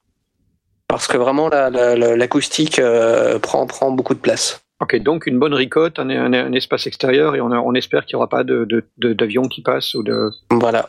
Mais après, si t'es pas trop loin de la bête, euh, tu vois, ça, ça crache tellement fort que même les bruits qu'il peut y avoir au loin, tu, tu les entendras peut-être pas. Euh, J'étais j'étais assez loin, moi, en, en, en extérieur de, de, de la cornemuse. Mm. Et euh, non, non, on entendait vraiment que la cornemuse. Il y avait même des gens autour qui, euh, qui riaient, qui, voilà, on les entendait pas. Ouais, ça ça- crache, ça L'avantage crache tellement fort. c'est qu'elle a le bourdon qui sonne en permanence Ouais. et donc qui maintient un son. Parce que euh, c'est pas forcément le cas si c'est un, un autre instrument. euh, tu vas prendre une bombarde, ce sera pas du tout la même chose. Ce sera aussi un instrument qui sonne très fort, Mm. mais au moment des respirations, là, t'as des trous et donc là, il faut que, faut que, enfin, faut pas que le, le reste du du, du vide euh, ou des gens qui discutent euh, reviennent dessus. tu mets un gate euh, stratégiquement réglé. Non, puis on va Ouais. dire que si l'avantage euh, d'une cornemuse, c'est que vu que ça sonne tellement fort, on n'a pas besoin de mettre un gain très élevé. Ah mais euh, mon zoom, je l'ai je l'ai jamais mis aussi faible hein, euh, en, en, gain. euh, il ouais, était t'as failli- t'as failli péter les préamplis. même. 0,5 je crois il était le, le, le réglage de, du gain. Voilà. Du coup, il y a, du coup, ça, ça prenait beaucoup moins ce qu'il y avait autour, quoi. Ouais. C'est- C'est logique. C'est ça. Ça, c'est pas simple à enregistrer, hein. Parce que là, ça a l'air de rien, mais. Qui dansent en plus. hein. Voilà, ouais. L'air de rien, euh, en fait, le truc, c'est que ça, ça crache un son, c'est énorme. C'est, c'est quand Ah tu ouais. te prends une bombarde euh, à un mètre euh, dans l'oreille, euh, tu, tu comprends ta douleur. Et là, là, quand on entend le truc, ça a l'air tout faible. Ah, on imagine quand même bien les oreilles. hein. Ouais, c'est non, puissant, c'est, c'est, c'est- c'est très puissant. C'est des instruments qui sont très très puissants. Ah, moi, pendant l'interview j'ai enregistré euh, dans, dans le cabanon, c'était, euh, j'ai dû mettre des bouchons, quoi. J'avais prévu, hein. Et euh, c'est vraiment, c'est incroyablement fort cet instrument. C'est fou. C'est fou. Donc voilà, euh, bombarde. D'autres euh, instruments de l'extrême euh, Euh, non, non, mais tu sais, les sous-bassophones et les trucs comme ça, les fanfares. euh, tu, tu, tu sais jamais dans quelle situation tu vas te retrouver. euh, tu peux, tu, tu- toi, t'es équipé si tu veux pour enregistrer euh, des, des trucs euh, classiques, tu vois, guitare, et tout ça. Puis un jour, on te demande d'enregistrer un, espèce de truc euh, que t'as- t'as jamais vu. Et euh, donc là, bah, faut avoir une technique. Il faut, faut approcher le, le problème d'une certaine manière. Il faut essayer d'écouter euh, comment ça sonne. Il faut essayer d'écouter l'environnement. Et... Ah, comment ça s'appelait euh, l'instrument qu'il avait amené Jack là pour le pour euh, le disque Mélissandre euh. Ah ouais, non, en, en forme de parapluie là. Ouais, ouais, un, un parapluie à l'envers. Ouais. Un para- un truc- c'était infernal. Ah oui, oui, oui, attends, c'était un truc incroyable. Ça avait ça. un bruit tout bizarre. Oui, oui, un oui, crahorn, ça- un crahorn. Un crahorn, un... ouais, c'est ça, un crahorn. ça, un kraorg Ça fait. On, on a l'impression que tu parles d'une d'une arme, je sais pas, de, des. Non mais tu l'écris pas en fait. Ah d'accord. un kraorg. Ça a été inventé à une époque où il n'y avait pas d'écriture. Un Tu as trouvé un Il n'y avait pas de musique non plus à l'époque. Et euh, ouais, le truc, faudrait que j'arrive à retrouver les enregistrements. euh, je, je vais chercher en, en tâche de fond là. Et donc, dans ce cas-là, on reprend, casque fermé, on met le micro, on fait le tour. Voilà. On décide si on prend un large membrane ou un, ou un petite membrane. Euh, on, on rappelle que les petites membranes sont très très douées pour euh, attaquer pour pour des attaques très fortes et les grandes membranes pour des, des attaques douces. Un Euh, chrome et, et donc ensuite on, le- on le promène. Un Et on chromorne, décide de là où un c'est. chromorne. Crumhorn. Crumhorn. C-R-U-M-H-O-R-N. Crumhorn. Ah, Vous je- pouvez taper ça sur, euh, sur Google, ça ressemble à un manche de parapluie, effectivement. Voilà. C'est vrai que ça ressemble à un vache. de parapluie. C'est Un chromorne. Alors, est-ce Ça qu'on s'appelle peut aussi un tournebout. Un tournebout, Je viens de l'apprendre. Ah, putain. À hanche double. On essaye, attention. On essaye du Crumorne. Est-ce que je peux trouver une vidéo de Crumorne Alors, Donc évidemment, la première que je trouve, euh, ça marche pas. Alors, Et c'était pour quelle occasion? C'était pour un concert, c'est ça? C'était. euh, pour euh, C'était pour un l'enregistrement de Bélissandre. Ah d'accord, ok. Ouh. Alors, un trio de Crumorne. Vous êtes prêts? Ah, vas-y. Allez, Vous êtes prêts? ils sont en train de se marrer là. Ouais. Vous êtes prêts? On est prêt. Allez, on est prêt.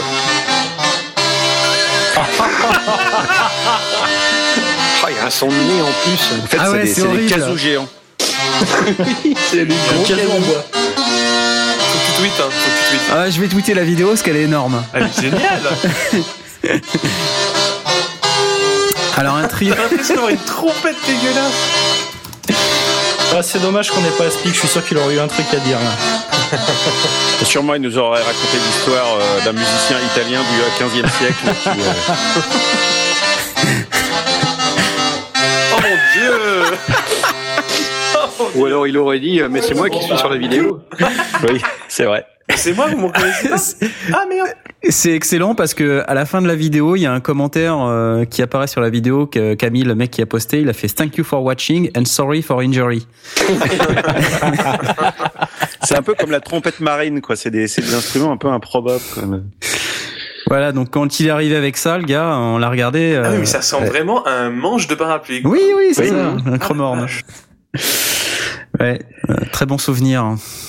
Euh, D'autres instruments de l'extrême. hein. Vincent Coinceau sur Twitter nous dit avant de décider quoi que ce soit, il convient de décider de l'enregistrement ou non de ce truc.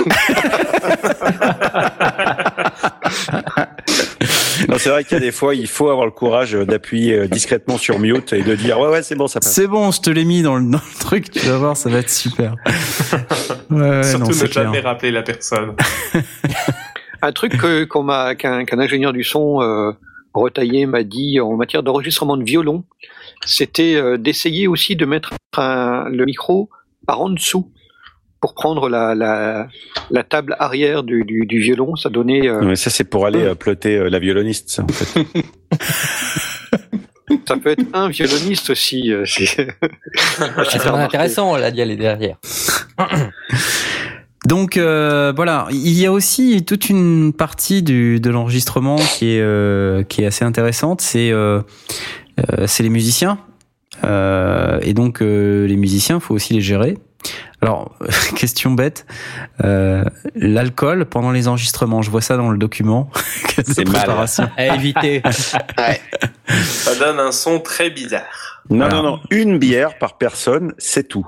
Après, Non, non, mais même une, ça aide à se détendre. Ils sont plus dans le groove, ils sont moins stressés. Une, mais pas deux. Voilà. Et c'est pareil ça. pour le live. Mais parce qu'on a des gamelles là, parce qu'on sent de, une certaine. euh, Non mais attends. Ouais. Moi, je me souviens de concerts euh, où, euh, tu sais, quand t'as quand t'es un groupe avec une base de fans euh, plutôt festif, euh, tu parles de qui? Je vois Quand pas. quand. Vraiment, je vois pas. quand t'arrives quelque part, euh, notamment en Belgique, hein, euh, je, salue, faire, euh, je salue nos amis belges. Pas? Euh, ils sont la balance, très très accueillants, euh, très très très très très accueillants. euh, Toi, fait. été très, très, très, très bien accueilli, toi. J'avais été très très très très très très bien accueilli. T'étais euh, de plus en plus accueilli à mesure que le temps à passait. mesure que je que le, la balance euh, évoluait, j'étais extrêmement accueilli. Euh, et donc voilà, ben, le truc c'est que tu peux pas, euh, voilà, tu peux pas refuser. Tu vas ah tiens, euh, je t'offre un verre. Hop, t'as une, une première pinte. euh, Hop, t'as un deuxième qui arrive. Ah, t'es knarf, je t'offre un verre. et puis voilà, t'as tout de suite déjà t'as deux pintes. T'as pas fini la première que t'en as et déjà elles une sont à autre. 11 degrés chacune. Voilà, Et, ça, c'est euh, le triple. euh, Je me suis arrêté de compter à 8. Oh là là. Euh, Et après et c'était euh, une heure avant le concert. Voilà. J'ai Et là, je peux Et te en dire, rebu euh, sur scène. Et j'en ai rebu sur scène. Ouais. C'était euh, à vomi Bruxelles. sur scène, non non, non, Non, non, quand même pas pas. vomi sur J'avais scène. pas vomi sur scène. C'est quand même c'est quand même un, un La concert gamelle du sorcier. Du sorcier, du. C'est la première fois que je viens en Belgique. Ouais, c'est quand même le concert où une fois que ça a été terminé, les orgas sont, sont venus nous voir pour leur, leur feedback immédiat, c'était on a battu tous nos records de, de vente de bière. Ah, mais c'est trop super. C'était énorme. Ah, pas mal. C'était énorme parce que la, la loge, en fait, c'était le stock de fûts de bière. Alors, t'imagines, euh, le- on arrive euh, 300 dans les locaux, euh, ils nous mettent dans une pièce et là, ils ouvrent la porte et là, tu vois, je sais plus, il y avait ouais, Ouais, des centaines 300 de fûts de bière, c'était infernal quoi. Et là, entre nous, on se regarde et on fait, oh, le paradis. Pas pour le son, mais pour C'est vous. pour euh, nous. Enfin, bref. Non, mais pour, pour revenir à, à, à une réflexion semi-sérieuse, moi je maintiens qu'un tout petit verre avant de démarrer, ça aide à se détendre, mais qu'effectivement, euh, point trop non Ne jamais abuser des bonnes choses. Point trop, non faut. Coin trop, Non, faut. coin trop. Tout non. à fait. Je vous propose qu'on fasse une petite pause, euh, une deuxième pause musicale pour aller, pour aller chercher les bières et euh, on parlera un petit peu de la gestion de nos amis musiciens et de tous les petits à côté de, de l'enregistrement d'un groupe après cette deuxième pause que nous a préparée Aurine. Oui, donc euh, cette fois-ci, il s'agit- il s'agit donc de Let It Rock de Houdini Roadshow. Excellent, à tout de suite. Tout de suite.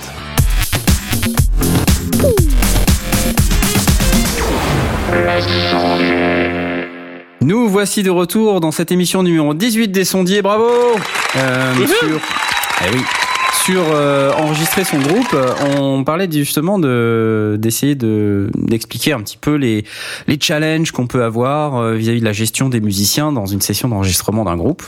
Euh, alors par exemple, est-ce que on, on disait tout à N'hésitez l'heure pas à les frapper. N'hésitez pas à les frapper. On disait tout à l'heure, les gens sont pas égaux devant l'enregistrement. Hein. Euh, Quelqu'un qui va super bien jouer pendant un live ou euh, entre copains, euh, tu vas mettre un micro, tu vas appuyer sur record et là, ah, euh, ça va être complètement Ah oui, différent. Ils changent complètement de comportement dès lors qu'il y a un micro devant eux. Voilà. Donc là, euh, comment comment on gère? Est-ce que vous avez une expérience particulière à partager sur le sujet ou pas Euh, Alors, euh, moi je dirais, ça m'est déjà arrivé euh, dans un de mes groupes, euh, le claviériste qui n'arrivait pas du tout à enregistrer. Et quand je disais pas du tout, hein, c'est pas du tout. Il a fait vraiment blocage euh, direct. Hein. Donc, ah, ça c'est bah, c'est fou. Ah ouais, non, c'est pourtant il jouait bien, hein. mais euh, il est arrivé, voilà, c'est on est dit, voilà, maintenant t'enregistres, euh, pouf, et non, il bougeait, il bougeait plus. Il limite, il, bloqué. Il faisait, son, il faisait son intro et non, c'est encore c'était euh, pourri. Ah. Et il, il arrivait pas à enregistrer track, la quoi. suite. Quoi. Voilà, c'est. euh, T'as essayé le- la bière? Tu l'as mal accueilli en fait. Une seule. Il attendait ton accueil. Non, malheureusement, le truc qui s'est passé, c'est qu'il a été euh, Viré. il a enregistré. ça, a, ça, a été en- ça a été fait tout en midi, en fait. Après les Ah mince. Parce qu'il arrivait vraiment pas. On a tout essayé et non, il y avait rien à faire. Hmm. Et on n'a pas parlé justement de l'enregistrement des synthés. Bon, c'est c'est relativement simple a priori l'enregistrement des synthés. Est-ce qu'il vaut mieux enregistrer en MIDI ou enregistrer en, en audio? Ça dépend. Ça dépend, ça dépasse. Les deux, si tu Les peux. deux? Les deux. Les deux Moi, ouais. je dis les deux, si tu peux. C'est toujours un peu plus sympa d'avoir. euh, Alors après, euh, enregistrer en MIDI, c'est bien si tu as accès au son euh, du, du claviériste après la séance d'enregistrement. Euh, si t'as pas si accès, tu n'as chez toi que tes vieux samples d'Amstrad, tu as t'as l'air un peu con, c'est ça Bah, c'est ça. C'est ça. Donc après, soit euh, t'as des VST euh, et tu peux réutiliser les parties MIDI pour mettre des sons mieux que les sons pourris de ton claviériste, parce que y a, ça peut être aussi dans ce sens-là. Oui. Euh, soit euh, il a des super sons euh, en live et bon bah là, euh, il vaut mieux enregistrer euh, tout quoi. Ou alors il faut enregistrer les MIDI et s'il y a des pins, euh, bah, on peut revenir un peu sur les MIDI et puis reprendre le synthé du claviériste pour pouvoir refaire la piste et euh, et puis euh, refaire l'enregistrement comme il faut. Aussi. Ou alors euh, enregistrer en MIDI et emprunter le clavier euh, du claviériste euh, en, Aussi. en faisant, euh, Aussi, ouais. en le branchant Aussi. après sur le sur la console? Donc quelque part un peu moins compliqué quand même d'enregistrer les claviers a priori, sauf si on parle des, très très vieux claviers vintage où là euh, bon forcément on n'a pas forcément toujours accès au MIDI.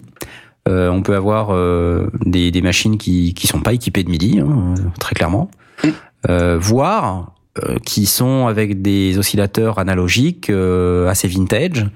Et là attention à l'accordage parce que ça s'accorde aussi, contrairement aux idées reçues un oscillateur euh, vintage, c'est très sensible à la température. Et donc, si par exemple vous utilisez un Moog Model D euh, de 1968, je crois, c'est compliqué parce que c'est quelque chose qui se désaccorde. C'est un appareil qui se désaccorde assez facilement en fonction de la température. Donc, il faut systématiquement euh, sur les vieux synthés penser à accorder Euh, avec un accordeur, ça le fait, hein. et un tournevis. Voilà. Si on revient un petit peu sur la gestion des musiciens, euh, le stress donc c'est assez compliqué. La susceptibilité des musiciens, ça peut être aussi assez compliqué. Dire à quelqu'un, par exemple, euh, tu joues mal, ben non mais attends, tu vois. Ouais, ouais, je Ah, Des fois, faut le dire. Hein, euh, euh, T'es pas fais- dans les temps. euh, tu- Voilà, t'es t'es t'es t'es armoire. Alors il y a la façon. faut être objectif euh, à la fois en tant que en tant que la personne qui a besoin de, de récupérer l'enregistrement, mais la personne aussi qui joue. Je veux dire, si tu joues, enfin, j'imagine que dans le cas par exemple où Aurine où ils sont où son musicien était euh, totalement bloqué, bah il faut, euh, enfin.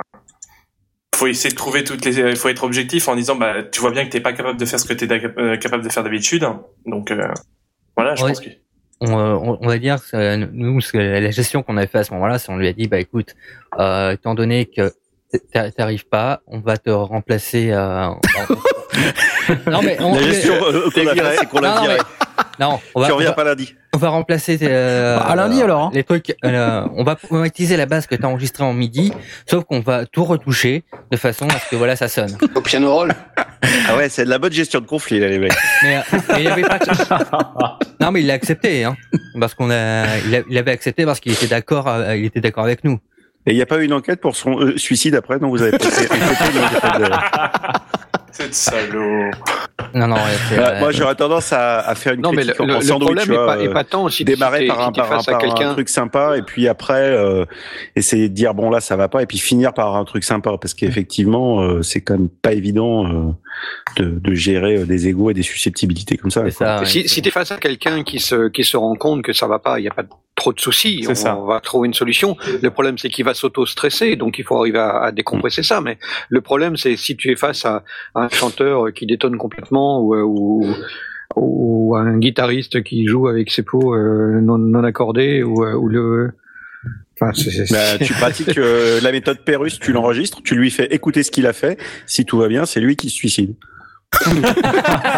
Non mais eh, Le pire, c'est que ça marche pas toujours. Ça marche Ouais. pas toujours. Ouais, ouais. ils se rendent pas toujours compte. Parce qu'ils se concentrent pas dessus et ils s'entendent pas. Hein. Non, non, et ils disent ouais, super, super. Et puis t'as tous les autres membres du groupe qui se regardent en disant ouais, euh, pff, ouais, ouais, ah, il y a un, comme un truc qui va pas là. euh, alors que tout le monde sait exactement de quoi il s'agit, tu vois. Ah, il y a, un- ah, il y a un truc qui va pas dans la prise. On devrait peut-être la refaire et tout. Ah non, elle est super, elle est super. Tu la vois, et ça, elle est- et ouais. Et là, ça devient compliqué parce que il faut dire les choses et euh, Faut être conciliant en fait. voilà. Faut être Donc, euh, Bon, après, euh, il y a Conciliant la et chanteuse conscient. qui se trouve toujours nulle aussi et qui veut toujours refaire parce qu'elle se trouve nulle. Je, je- je le sais, je l'ai épousée. Elle est assise en face de toi, c'est ça T'inquiète pas, moi, ça a toujours été mon problème à la batterie. Chaque fois, je dis, putain, j'ai fait de la merde. On me disait, non, non, c'est très bien, bouge pas, euh, on touche plus à rien. Je fais, mais si, attends, je peux refaire mieux. Non, touche plus à rien, c'est très bien. Bon, Et là, il faut être très vigilant parce que on rentre dans une spirale infernale Mm, très rapidement. Euh, et s'il y a une personne, voire deux, alors si vous avez deux personnes dans le groupe qui sont dans ce dans cet état d'esprit, c'est c'est horrible parce qu'en fait, euh, soit euh, il y a quelqu'un qu'on considère qui joue pas bien et là ça ça génère un peu de conflit parce que les gens osent pas se dire, euh, tu vois, dans le blanc des yeux, écoute, euh, je veux pas te fâcher, mais ce que t'as joué, euh, c'est pas terrible. Ou alors, écoute, euh, là t'as chanté faux, tu vois. Et euh, alors après, c'est pas forcément de la susceptibilité. Peut-être que si quelqu'un a chanté faux, effectivement, c'est effectivement faux à cet endroit-là de la chanson. Et le chanteur euh, sait pertinemment, ou le chanteur ou la chanteuse sait pertinemment qu'effectivement c'est faux. Mais il y a un stress qui s'installe parce que on n'arrive pas à passer la bonne note. Alors là, c'est terrible. Ouais. Parce que alors là, on il faut mettre un, truc, euh, sample de, de chien à la place. C'est ça. Fait ouf. Il faut se détendre. Donc c'est vrai que l'humour, euh, en général, ça passe vachement bien. Ouais. Ça permet de détendre un peu l'atmosphère. Il faut être conciliant, bienveillant et dire ok, euh, vas-y, euh, ça va bien se passer, euh, tout ça. Et puis, et puis quand le chanteur ou la chanteuse est parti, hop, un coup de d'autotune, terminé. D'autotune. C'est vache. Salaud, salaud. Tu fais plusieurs Ah. tu récupères un bout du refrain précédent qui s'était bien passé. Britney Ouais. Spears, si tu nous entends. Non mais t'inquiète pas, ça va bien se passer. Tu n'en es qu'à la cinquantième reprise. T'inquiète pas. Moi, je suis partisan de, du débriefing tout de suite après euh, l'enregistrement. Ne pas tout de suite réécouter, euh, genre dès qu'on a fini de jouer, tac, on met stop, puis on revient au début et puis on réécoute. Je suis partisan moi d'un débriefing. Alors comment ça s'est passé, euh, comment vous l'avez senti? Voilà, on déconne un peu. Enfin voilà, laisser passer un petit peu de temps Ouais, ouais, ouais. et puis euh, et Avant puis de euh, réécouter. éventuellement débriefer sur les différents problèmes qu'on a ressentis durant euh, durant la session. Mmh. et puis ensuite réécouter. Mais pas tout de suite, tout de suite réécouter Mmh. euh, ce qu'on vient d'enregistrer. Parce que parce que dès qu'on a fini de jouer, on, on est toujours un peu un peu dedans encore. On a on n'a pas encore libéré toute l'énergie. On est encore dans le dans l'euphorie euh, de, de- de- du, du, du, du- du jeu et, et pouvoir réécouter une fois que tout toute l'excitation est, est retombée, ça permet, à mon sens, d'être un peu plus euh, plus attentif et plus, Plus plus objectif, dans, Mmh. dans, dans l'écoute. Ouais, c'est vrai. Mm. Ouais, donc ça veut dire que le sondier, il devrait dire quelque chose du genre euh, la- laissez-moi deux minutes pour euh, pour caler mes, mes trucs, je vous ferai écouter dans dans dans, dans quelques temps, aller prendre un café, quelque chose comme ça. Oui, voilà, par exemple. Mmh. Ça Le- rappelle un des fortement trucs que moi, euh, la vidéo qu'on avait fait tourner en, en teasing au tout début des euh, sondiers quand même euh, du du, du euh, sondier qui, qui suait 100 EO en, en enregistrant une nana. euh. Ah oui. ouais. Ouais, elle est très bonne celle-là, ouais. Le, le, un truc que j'ai vécu en studio, c'était le, le guitariste. Donc on était dans, on est aussi dans la base des susceptibilités. Le guitariste voulait absolument jouer sur son ampli à lui, et il avait un ampli qui était vraiment euh, pourri quoi. Ça avait vraiment aucun intérêt, mais c'était, euh, je sais pas, peut-être qu'il l'avait hérité de son grand-père. Il y avait un côté euh, euh, qu'il a- qu'il adorait, mais ça sonnait vraiment pas bien. Il y avait pas moyen de le- de- de- d'en sortir quoi que ce soit. Donc, euh, le, pour ménager les susceptibilités, on a effectivement foutu un micro devant euh, et on l'a enregistré en DI et il a été euh, re- refait au mix. Dans, dans le mix, il a été refait avec un, un pod, un pod pro et, euh, et il s'en est pas rendu compte. Et il était super content de son son. Oui, c'est pas très Et- honnête, mais ça, quand voilà, même. il était pas. Ouais. c'est- Ça- non, c'était pas. Ça l'aide Disons pas que- vraiment, quoi. et- Il y a eu les deux, les deux pistes. Il y en avait une qui était un peu faible et puis il y avait, elle a été renforcée par euh, un pod pro. Ou alors, moi, j'aurais enregistré quand même. Ah mais ça a été enregistré. Hein il y a eu un micro et ça a été enregistré. Lui faire écouter les deux, les deux versions, avec son ampli et avec euh, en lui disant, tu vois. Oui, en réalité, c'est un peu comme ça que ça a été fait. Mais le, ce qui, ce qui s'est passé, c'est que euh, euh, bah, le, le, comme quand on met plusieurs micros, ben on, on, va on va doser les uns et les autres. Et puis le dosage, il s'est progressivement fait que euh, l'ampli, il a été euh, extrêmement minimaliste. Mm. Et puis euh, l'autre euh, était présent, mais bon, euh, c'était pas c'était pas trop de la, de la triche. C'était l'ampli qui lui-même était probablement euh, bruit euh, et, ne- et ne- ou peut-être que les lampes avaient pas été changées. Enfin, c'était un truc qui était, ça, ça sonnait pas, c'était moche. Euh, et donc euh, le, au, au Pod Pro, ben il a, il a repris un truc qui était vraiment équivalent qui sonnait euh, euh, chouette et, euh, et, et, et qui avait de la, qui avait de la gueule Mm. et qui avait la gueule de ce que l'autre attendait. Donc finalement, il n'a pas été déçu. Il n'y a pas eu, Oui. il y a pas eu de déception. Ouais. Euh, mais euh, mais voilà, euh, il, il en démordait pas. Il voulait vraiment. Euh, euh, il est venu avec son truc, il avait foutu dans sa dans sa bagnole, donc il n'était pas question qu'on le laisse euh, Qu'on n'enregistre euh, pas. dans, Quoi. dans un coin. Il fallait qu'il serve. Ouais. Et ça, ça fait partie de la gestion de la susceptibilité des gens. Hein. Euh, quand je repense un peu au Chromorn, là, c'est pareil. Le Chromorn, je l'ai, je l'ai mis, mais enfin, j'en ai pas mis beaucoup. Hein. Mm. Tu vois. Et euh, moi, je me rappelle aussi d'une session avec euh, avec un violoniste euh, où je me voyais pas mettre les parties de violon comme ça sur le morceau. Et du coup, en fait, j'ai coupé dans tous les sens. J'ai rajouté des violons de librairie et tout, et donc on entendait quand même son violon, mais il était tellement embelli et puis coupé, collé dans tous les sens que ça donnait un truc super. Donc à la fin, tu vois, ça sert à rien de dire au mec euh, non, écoute, c'est pas terrible et tout. Tu prends l'enregistrement et puis ben t'en fais euh, quelque chose. Voilà. Quoi qu'à la fin, du coup, le, le, le violoniste, il dit T'as vu, je suis un vrai virtuose. Oui, tu peux l'encourager. euh, Des fois, il faut Tu encourager l'échec précoce. Hein. Ouais, c'est vrai. Mais euh, inversement, c'est quand même assez critique pour un sondier de pouvoir dire assez rapidement si la prise elle va ou si elle va pas. Ouais. Euh, parce que sinon, euh, en fait, les, les musiciens n'ont pas forcément cette expérience. Enfin, tout dépend de la bouteille qu'ils ont, hein, bien sûr. Mais euh, quand ils n'ont pas forcément une grosse expérience, ils savent pas dire tout de suite si c'est bien ou si c'est pas bien. Ils vont le dire deux mois après ou une semaine après, quoi. Ouais, et puis, Et ils vont être déçus, et- Tu vas pas faire 50 prises non plus. Voilà, bah, oui, et c'est c'est pas simple de faire 50 prises non plus parce que au bout d'un moment il y a la fatigue qui s'installe, euh, le stress, euh, les gens disent non c'est pas bien et tout ça. Donc euh, il faut il faut trouver un bon compromis. Si on a la possibilité de faire des overdubs, c'est bien. Si vraiment on voit qu'une prise est pas bonne, de quand même la refaire, quitte à refaire que un petit bout pour pouvoir ensuite la couper coller dans au montage euh, dans dans le dans le projet euh, de de la station de travail audio numérique. C'est mieux que de ronger son frein et de se dire euh, Ah, j'aurais dû lui dire de la refaire. Tu vois? Il vaut mieux la refaire tout de suite, quitte à faire juste un bout. Ouais. Oui, je crois pas qu'il y, y a- y plus vraiment de honte quand tu vois certains, certains tubes qui sont faits phrase par phrase, voire mot par mot.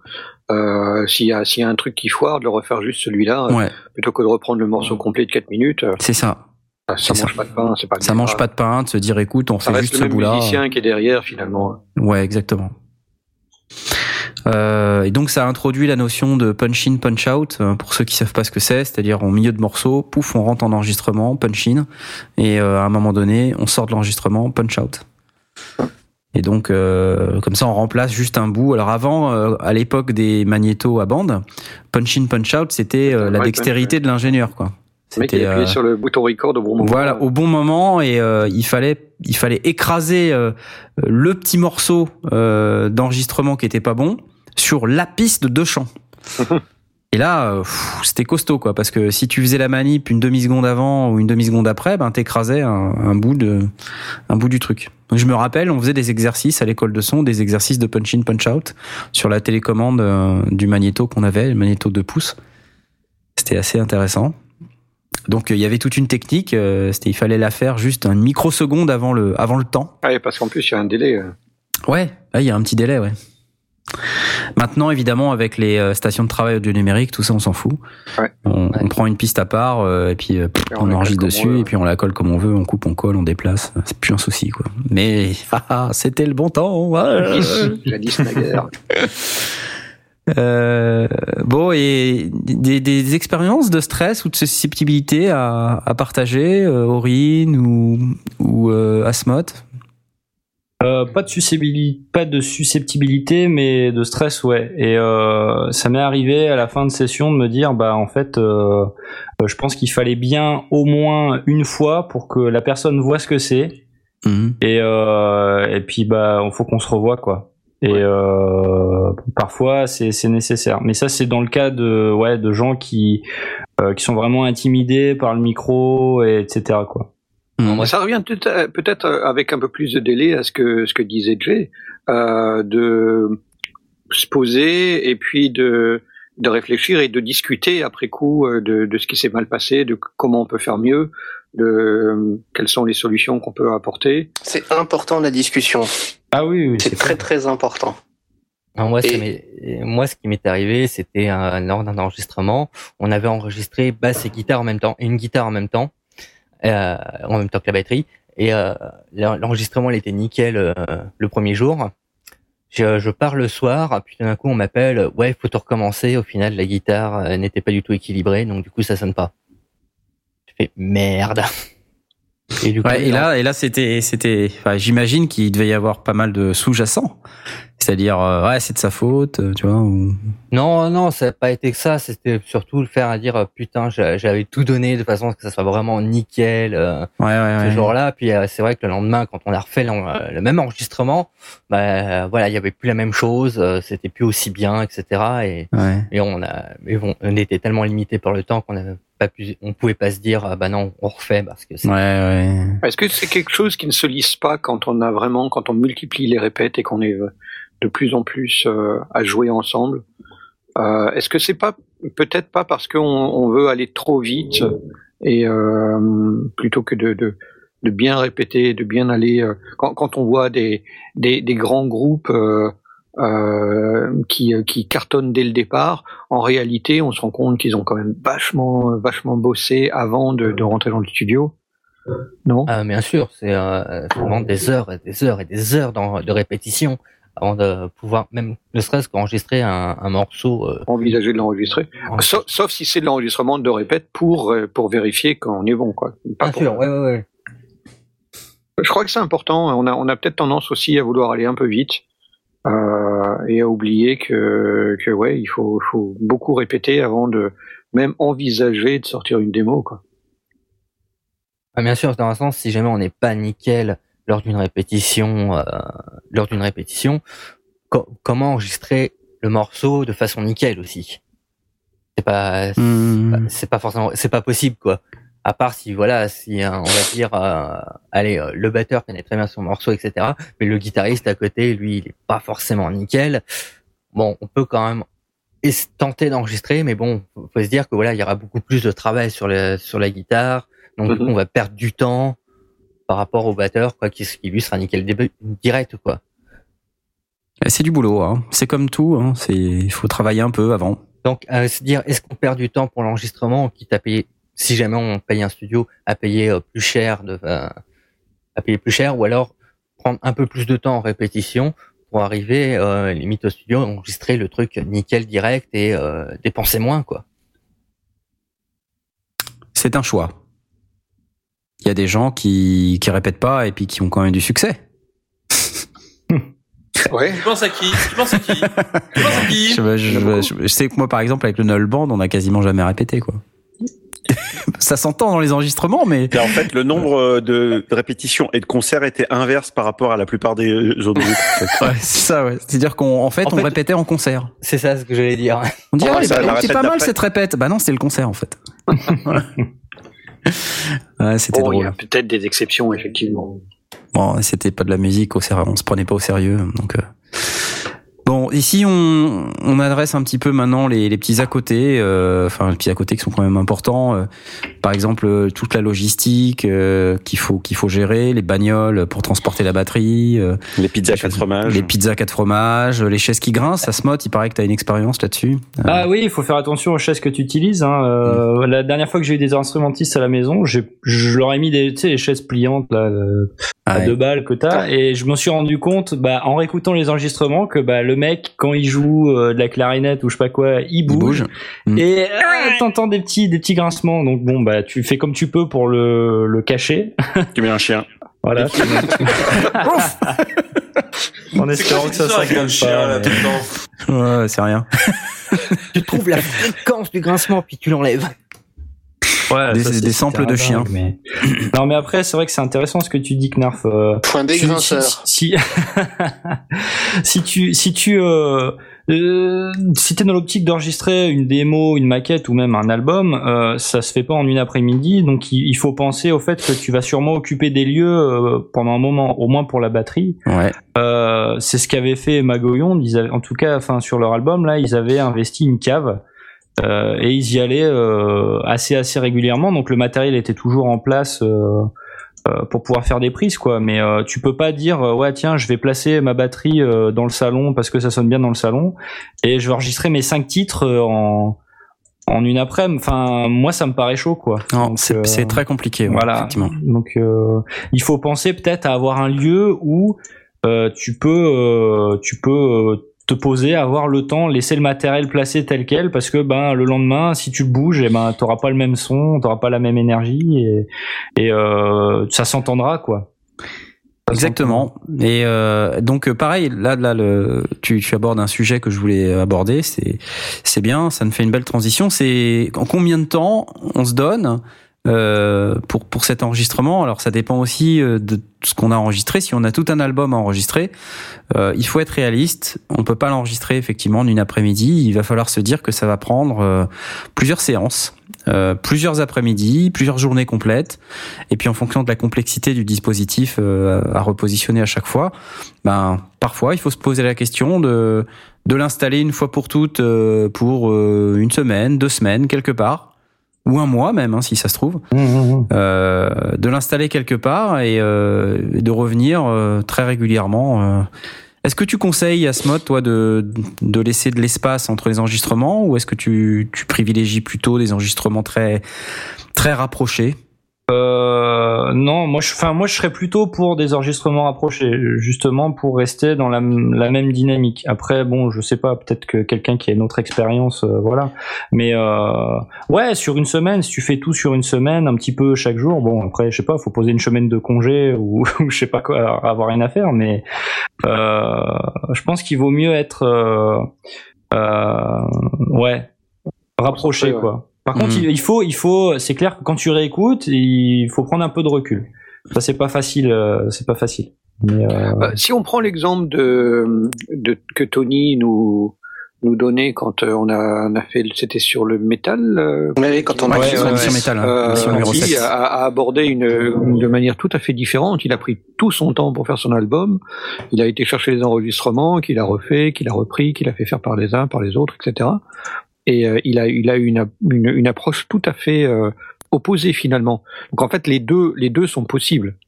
Euh, moi, je suis aussi plutôt partisan de la de la session d'une semaine un peu intensive et de rester dans le dans, dans l'esprit.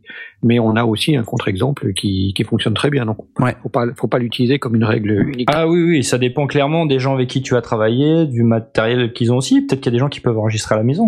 hein. Euh, mais bon, Et les petits imprévus, c'est- hein, euh, il y a la voix cassée, le rhume, Ouais. euh, ouais, c'est vrai. ouais. tout ça, ça rentre en ligne de compte aussi. Hein, euh, c'est pas forcément très simple. Euh, Et puis, et puis ça dépend de ce qu'on veut faire. Si, si c'est pour faire euh, une démo, on a besoin de trois, quatre titres parce qu'il n'y a pas besoin de, de sortir un album complet pour une démo. C'est déjà beaucoup, trois, quatre titres. Enfin, il faut donner un, un échantillon de ce qu'on ce qu'on va pouvoir redonner sur scène. Donc euh, trois, quatre titres, une journée en studio. Normalement, c'est fait. Si on a bien Ouais. répété avant, il n'y a pas besoin de plus. Euh, si on veut sortir un album, effectivement, euh, euh, on, on va travailler de manière assez différente. On va, on va peut-être préparer une série euh, tous ensemble, mais après on va certainement reprendre pas mal de pas mal d'instrus, on va affiner aussi pas mal de choses, on va peut-être trouver des, des idées pendant le pendant le mixage lui-même. Euh, j'ai j'ai l'exemple de, de certains, c'est pas moi ça. Non. Euh, j'ai l'exemple de certains groupes qui euh, qui que, que j'ai vu dont, dont j'ai vu la vidéo qui euh, qui travaillent et qui jusqu'à la dernière euh, secondes de mixage euh, continue à avoir des idées et enregistre des petits bouts de ci et des petits bouts de ça pour rajouter. Euh, donc euh, là, effectivement, on est on est dans une approche de studio avec un temps de location. Oui, voilà. Et c'est ouais, un temps de travail pour- plus plus pour- important évidemment. pour prendre l'exemple de la démo, bah, les- le petit bout de démo que j'ai passé tout à l'heure, on a enregistré comme ça cinq titres en une après-midi, quoi. Ça, ça suffisait quand même amplement, quoi. On connaissait les Hmm. morceaux, on est arrivé, on les a joués. Euh, Ah mais c'est ça, c'est si tu les connais, que t'as l'habitude de les jouer et que voilà, c'est c'est c'est- c'est plus facile. Oui, tu passes Mais- plus de temps finalement à installer les micros que. qu'à- Si je prends le, cas de, de Bélissandre, euh, le premier album, on a mis euh, on a mis quand même pas mal de temps, ne serait-ce qu'à tout mettre dans la boîte. Et on a Ouais. fait plusieurs après-midi euh, chez moi. Euh, à tel point que pour le deuxième album, on s'est dit on va pas faire comme ça parce que ça a pris trop de temps. Et justement, euh, les voix ça change, euh, la manière de jouer c'est pas pareil. euh, Quand on vient, on n'a pas installé exactement de la même manière. La deuxième fois, on a loué une baraque et on est allé se mettre dedans pendant une semaine tous ensemble. Ça, Ça, c'est cool. bien, ça c'est bien. Ça, Tu loues un chalet. Une baraque en bois d'ailleurs, c'était marrant. Je te prends un autre exemple que j'avais fait avec un, un de mes groupes. Donc, on était dans un studio, on avait le droit à une journée pour enregistrer euh, deux morceaux. Euh, Dis-toi que pendant trois jours, trois jours d'affilée, en fait, moi, je bossais toujours en amont, en fait, pour réarranger les Mhm. morceaux, pour faire un- en sorte qu'on ait un- des morceaux très complets, euh, comme ça, pendant trois jours d'affilée, hein, non-stop, hein, sans dormir, Wow. juste avant, juste avant l'entrée en studio. Et euh, j'ai pas arrêté, quoi. Et, euh, du coup, Et, tu, et là, tu touches un point assez intéressant, c'est évidemment euh, le sommeil, euh, la faut fatigue. dormir. Non, mais c'est clair. Faut ça dormir. stresse, hein. Ça stresse l'air de rien parce que quand tu te dis j'ai une semaine pour enregistrer les trucs et que jour 1, euh, t'as pas fait euh, 10% de ce que t'avais à faire, euh, là tu commences à stresser, tu dors moins bien. Le deuxième jour, t'es fatigué, etc. À la fin de la semaine, euh, Ah, les gens se si balancent des cendriers, hein. un studio ou du matériel, euh, ça, ça, bah ouais, ça ouais, te ouais. stresse d'autant plus que, bah oui, à un moment donné. euh, Moi, je peux dire, c'est qu'à la suite de ces trois, de ces trois, trois jours euh, de nuit blanche, j'ai enregistré. Après, je me suis écrasé. hein. On m'a Ouais. plus vu pendant deux jours.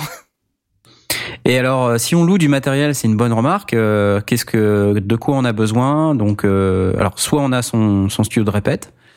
Sinon, euh, louer du matériel, bah, ça peut être des micros. Euh, N'oubliez pas les pieds de micro si vous devez louer. Euh, une, une table de mixage, euh, ça, ça paraît, euh, ça paraît indispensable. Ou, ou alors, si vous n'avez pas une table de mixage, au moins une interface une audio interface avec suffisamment une entrée, d'entrée. ouais. Euh, et, euh, et puis bah ensuite, euh, il faut un- une station de travail audio numérique parce que c'est là-dedans qu'on enregistre. On va pas. Ouais. Aujourd'hui, on s'amuse plus à enregistrer sur des magnétophones. Euh, donc du moment que vous avez un ordinateur avec une station de travail audio numérique qui tient la route, euh, donc on a déjà pas mal cité, hein, que ce soit les Cubase, les Reaper, les Ableton Live ou, euh, ou que sais-je. Ou Pro Tools. Pro Tools. Euh, une fois que voilà, il faut se préparer un petit peu. Si vous n'avez jamais fait de- d'enregistrement live, euh, c'est bien de, de se préparer un petit peu avant sur ces, ces logiciels, euh, d'essayer de voir comment vous allez faire pour enregistrer plusieurs personnes en même temps, comment vous allez vous organiser. Enfin, tout ça, ça demande un petit peu de préparation euh, en amont. Faut, faut pas découvrir le truc le jour J, quoi. Faites des templates. Ouais, des templates, ça, fait un- gagner du temps. c'est incroyable comme ça fait gagner du temps. C'est-à-dire si vous avez euh, euh, cinq musiciens, bah, vous préparez un template de morceaux pour cinq musiciens et vous mettez déjà les noms des pistes, euh, les noms des instruments, euh, vous mettez les couleurs, euh, les codes couleurs, les vumètres, les, les plugins éventuellement Les que vous voulez utiliser, les bus, vous les paramétrez déjà en avance. Voilà, toutes ces choses-là, faut les faire en avance, comme ça vous gagnez le maximum de temps, euh, du temps efficace et utile avec le groupe pour jouer et enregistrer. Et d'une manière générale, testez tout votre matos avant. Oui. Ce qui servira à rien puisque de toute façon, euh, Il y aura un truc qui merdera il y toujours un truc qui. Voilà, voilà. Après, bon, c'est vrai que on va pas refaire tout le tour de tout le matériel requis. Vous pouvez écouter toutes les émissions des sondiers depuis le début et tout ce que tout ce qu'on a dit euh, s'applique euh, quand même euh, pas mal à, à, à Moi, je crois qu'il y a d'un un, groupe. un truc qui peut avoir vraiment son intérêt, c'est euh, si on a une progression euh, naturelle qui est euh, de faire une démo avant de faire une maquette, avant de faire un album, c'est vraiment d'aller faire la démo dans un, dans un studio parce que ça coûte pas si cher que ça, euh, surtout quand on est euh, home studiste débutant. Si on est home studiste vraiment équipé, euh, ça se justifie peut-être pas, mais quand on est débutant, il y a, y a pas mal de, de temps à passer à trouver le bon matériel, à savoir apprendre à s'en servir, etc. pour finalement un résultat qui, qui manquera de, de, de densité et de et de- d'expérience.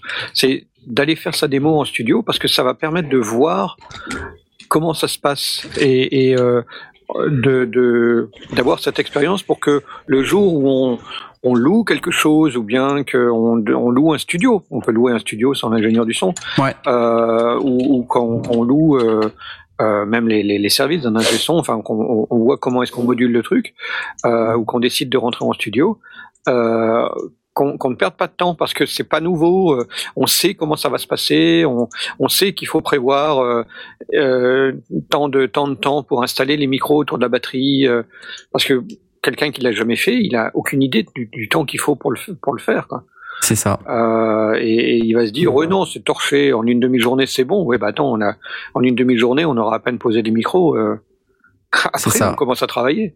C'est ça. Euh, donc, je, je crois que c'est intéressant de, de, de, de ne pas hésiter à, à faire sa démo euh, dans un studio. D'abord parce qu'elle va, elle va être vraiment sympa, elle va sonner.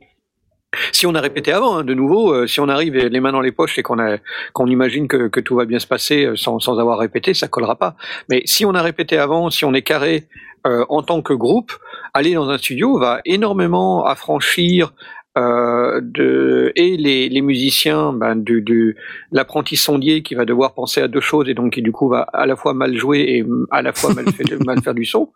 Euh, acheter du matériel qui est peut-être trop tôt ou mal adapté ou euh, tout, tout ça, c'est le, le, le fait de pouvoir rentrer, euh, ne serait-ce qu'une journée dans le studio, euh, va être une, une quantité d'informations pour justement cet apprenti sondier, euh, euh, cet apprenti home studiste, qui va euh, directement faire les bons investissements, les bons réflexes, qui va aller chercher les, les bons trucs, qui va passer du temps avec l'ingénieur du son à lui poser des questions, ça fait partie du prix, euh, et qui va du coup lui faire du develop euh, pour le jour où il voudra faire une maquette par exemple. Mhm. Que de bons conseils. Merci Blast pour tout ça. Euh, on, ce que je propose, c'est que on termine sur euh, sur peut-être un petit peu les à côté euh, là dans le dans le document de préparation qu'on a, parce qu'on prépare nos émissions, hein, sachez-le. Et oui, Euh, on n'a pas Très peu parlé de temps avant, mais on les prépare. on parle pour toi. comment euh, com- comment on enregistre et, et dans quel format, sur quoi, euh, tout ça? Est-ce que Blast, toi, t'as une un avis là-dessus? Tu, tu veux dire quoi euh, Sur le, bah, le, ce que tu, ce que tu craches, est-ce que tu craches un CD, est-ce que tu craches une cassette audio, crache encore une oui, cassette euh, audio, Oui, oui, Moi, une cassette audio. Hein. de- une cassette audio, un, ouais, un vinyle. Il y a des gens qui veulent enregistrer sur vinyle, hein, pour, euh, Ouais, pour refaire du ont- matériel sur de. S'ils ont, s'ils ont pas encore de, de euh, ça, ça, ça, à mon avis, ça ne se justifie que quand ils commencent à avoir une notoriété et un public qui veut du vinyle. Euh, sortir du vinyle quand on n'est pas connu, euh, c'est peut-être un peu euh, un peu présomptueux. Ouais, Donc non, super. on va évidemment, à mon avis, on va cracher du CD, on va sortir du MP3, on va on va monter un, un, un site internet qui va permettre euh, d'écouter, on va monter un SoundCloud ou je, ou je, ou je ne sais. Voilà, voilà. Euh, Une chaîne YouTube. Une chaîne YouTube. euh, bah, une chaîne Ah, c'est- YouTube, on va, on va du coup, on va se rajouter un problème supplémentaire, c'est que si on, si on veut mettre un groupe de musique sur YouTube, on va quand même essayer de mettre de la vidéo. Et là, euh, bonjour la galère supplémentaire que de rajouter des lumières, euh, des vidéos, euh, un montage. euh, Comme Magoyonde. peut-être pas regarde. forcément le, le, le, le, le plus vite à le plus vite à faire. Mais Magoyonde a commencé en, en diffusant sur leur site internet euh, des, des, des titres. euh, Il y a eu des petits bouts de machin sur YouTube, mais principalement c'était sur leur site internet. Ouais. Et, euh, et ensuite ça a pris euh, ça a pris de l'ampleur. Euh, ils ont pris leur temps. Et je crois que c'est important aussi. Donc, à mon, à mon avis, oui, bien sûr. Bah, Qu'est-ce qu'on va faire? On va, on va sortir des MP3 pour mettre sur son site internet ou sur SoundCloud. On va sortir des, des CD, euh, so- soit un, un CD de démo à distribuer dans les festoches pour pour les organisateurs de festoches ou dans les bars pour que pour se faire euh, se faire embaucher et, et tourner. Euh, avoir quelques un, éventuellement un EP ou, euh, ou, euh, ou un début d'album ou euh, comme comme téléphone faisait au début. Ben, au début c'était c'était sur cassette, mais ben, qui vendent à la fin des concerts euh, pour ceux qui ont envie de d'acheter un, souvenir, éventuellement le dédicacer, avant avant directement de faire le bel album pressé, etc. Il y a, il y a moyen de faire un, une solution intermédiaire, un peu un peu roots, un peu garage. En tout cas, ne privilégiez, ne privilégiez pas que le MP3. On rappelle que le MP3 c'est un format compressé, donc euh, voilà, essayez au moins d'enregistrer quelque chose en Wave euh, ou en oui, AIFF. Bien sûr, euh... oui, ça me paraît, ça me paraît. De toute façon, pour le mixage, ce sera absolument indispensable. Euh, on va pas mixer des MP3, on va mixer euh, des, des, des, waves.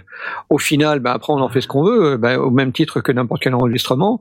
Moi, moi, je crois que c'est intéressant de sortir du CD parce que il y a le côté physique, donc affectif pour son public. On est, on est un groupe, on, on joue sur scène en espérant qu'on ait un public. Si on a un public, il y en aura certainement quelques-uns qui vont vouloir acheter un, les, les, les, les ne serait-ce que les premiers CD fait euh, en mode route et, euh, et, signé à la main par, le, par les, les, les, gens sur le disque même. Euh, après, ça n'existe plus quand ils sont quand ils sont gravés ça, ouais. mmh. industriellement. Hein. C'est clair. Je, je, crois que ça peut ça peut avoir son, son attrait, son intérêt. Et puis de nouveau, ça fait partie du du du, du support qui est pas encore complètement passé. Pour moi, un, un support dématérialisé, euh, ouais, d'accord. Euh, la, la, plupart des, des CD que j'ai achetés, euh, je les ai ripés pour les mettre dans mon téléphone parce que c'est comme ça que je les écoute. Je les écoute pas en tant que CD, mais j'ai acheté les CD parce que c'est des groupes que j'aime bien. J'ai acheté les CD de Naouband, mmh. j'ai acheté les CD de, de Magoyonde et puis d'autres évidemment. Mais si, si, on ne cite que cela, bien sûr que j'ai les CD qui sont précieusement dans leur boîte parce que je veux pas les user, parce que j'ai surtout pas l'intérêt de les user. Euh, ils ont été ripés une fois et puis euh, et puis je les ai dans mon téléphone. Mmh. Voilà, donc euh, que de, de, bons conseils pour nos amis sondiers qui veulent enregistrer leur groupe. Yep. Est-ce que, alors à moins que Paul t'aies plein de questions sur pourquoi, comment et que t'aies absolument rien compris, est-ce que tu as des choses à dire ou à demander? Non, non, non, non j'ai, euh, j'ai bien entendu. Enfin, déjà, c'était très clair hein, pour répondre à ta question. Euh, comme tout euh, dans l'histoire de l'enregistrement du son depuis le début de l'émission, on dit que ben, c'est beaucoup de travail de patience et euh, ben, là clairement quand on quand on voit le résultat de l'émission de ce soir, on voit qu'il faut être patient envers soi-même et également envers son groupe. Donc euh, ça c'est une chose importante et, voilà. et préparer hein. Et ouais, préparer. Voilà, il faut ouais. préparer, toujours préparer de toute façon. Mais c'est un peu c'est un peu partout pareil en fait. Hein. Faut toujours Écoute, préparer. merci. Euh, ce que je propose donc, c'est qu'on passe maintenant à la, à la partie de l'émission euh, qui, est, qui est vachement sympa. Les coups de cœur des sondiers. Alors, des coups de cœur, on en a plein. On en a quelques-uns. Yep. Euh, me semble-t-il. Euh, je vais te donner la parole, Paul, parce que t'as pas, euh, t'as pas, euh, t'as pas beaucoup parlé. Ouais. T'as, un, un, un, coup de cœur qui s'appelle Nothing. Est-ce que tu peux nous en parler un petit peu, s'il te plaît, de ce coup de cœur? Salaud. Non, mais euh, non, non, j'ai, j'ai, enfin, j'ai, j'ai un coup de cœur. J'ai vraiment un, un, un coup de cœur. mais j'ai en fait, coup si, de cœur. Hein. Non, mais si j'en parle, si j'en parle, le problème c'est qu'on va risquer de me bâcher un petit peu. J'ai eu de la chance en fait d'écouter quelque chose qui va sortir très prochainement dans la saga Sphère, euh, quelque chose qui n'est pas sorti. J'ai écouté en bêta et j'ai vraiment adoré. Donc si je commence à, à, dire de quoi il s'agit, bon de toute façon là j'en ai déjà trop dit, donc je crois que je vais devoir le dire. Hein. il s'agit de 18 du Survivor. Voilà. Ah, non. Non, il s'agit du nouvel épisode de Xanta et, euh, et j'ai adoré véritablement. Euh, j'ai essayé d'aider également son créateur à, à, à, faire quelques petits réglages, peut-être des petits ajustements, euh, parce que j'essaie d'écouter le plus de fois possible. Pour euh, et j'ai pensé surtout à l'émission de la semaine dernière, le mastering. J'ai essayé de faire ce, ce travail-là humblement, même si je suis euh, pas forcément le meilleur sondier pour faire ce travail. Non, mais c'est bien. Ouais, voilà, et ça m'a vraiment, euh, et j'étais vraiment euh, aux anges à la fois de découvrir une création en avant-première et également aussi de pouvoir aider euh, quelqu'un qui qui fait un, un, travail extrêmement talentueux en fait. Mais là, je lui envoie beaucoup de roses, donc. mais voilà, mais, mais mais sinon après, pour revenir à, au coup de cœur de Blast, j'ai un peu pris le même coup de cœur. Tu touches pas à mon coup de cœur. bon bah alors vas-y, alors donne-nous ton coup de cœur, Blast. Blast. Soyons Blast. fous. Alors moi j'étais le premier à remplir, donc du coup vous me piquez pas mon coup de cœur, c'est le survivant numéro 17. Mais euh... ouais. Oh quel excellent ah, coup de cœur, bravo. bravo. Alors à savoir que le survivant numéro 17 que nous attendions depuis quelques années a été réalisé par Knarf ici présent. Oh bravo Bravo Bravo Knarf, tu, tu enfin. lui feras son chèque. Hein. Oui, oui, bah, c'est déjà perle. prévu. Hein, J'ai déjà fait un virement tout à l'heure.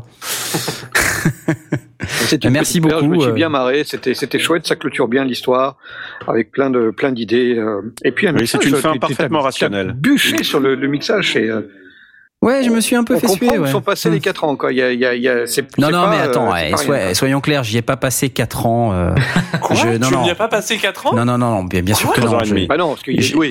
J'avais non, mais j'avais calculé il y a quelque temps euh, que réaliser un épisode, ça me prenait environ une centaine d'heures. Et euh, en fait, sur celui-là, euh, j'en ai euh, raté pas mal parce que j'ai fait un. Je- je- il y a à peu près euh, un an et demi, j'étais en train de mixer, j'ai sauvé euh, mon épisode. Et en fait, en faisant une mauvaise manip, euh, j'ai euh, écrasé euh, mon épisode avec une version de 6 ou 8 mois avant.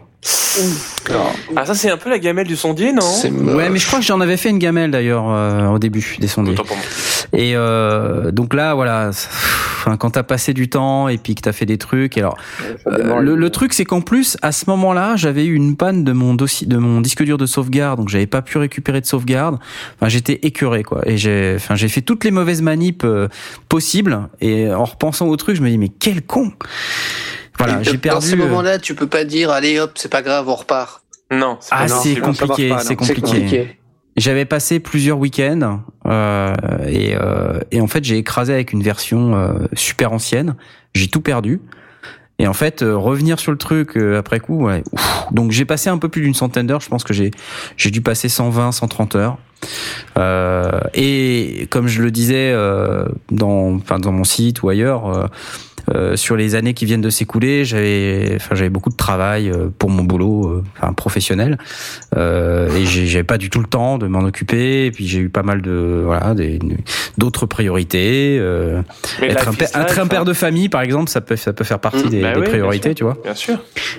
Donc c'est vrai que c'est quand, en tant que fan, c'est pas, c'est pas très facile à comprendre. Les gens ils disent mais pourquoi, pourquoi il fait pas l'épisode? Voilà, bon bah j'avais mes priorités et puis c'est tout. Et puis là je me, je me suis décidé cet été, j'ai dit j'en ai marre. Euh, je vais le sortir. Je me suis fixé la date du de la Toussaint et euh, en me disant bon c'est à peu près réaliste. euh, T'as fait un rétro planning j'ai fait un rétro planning. ouais.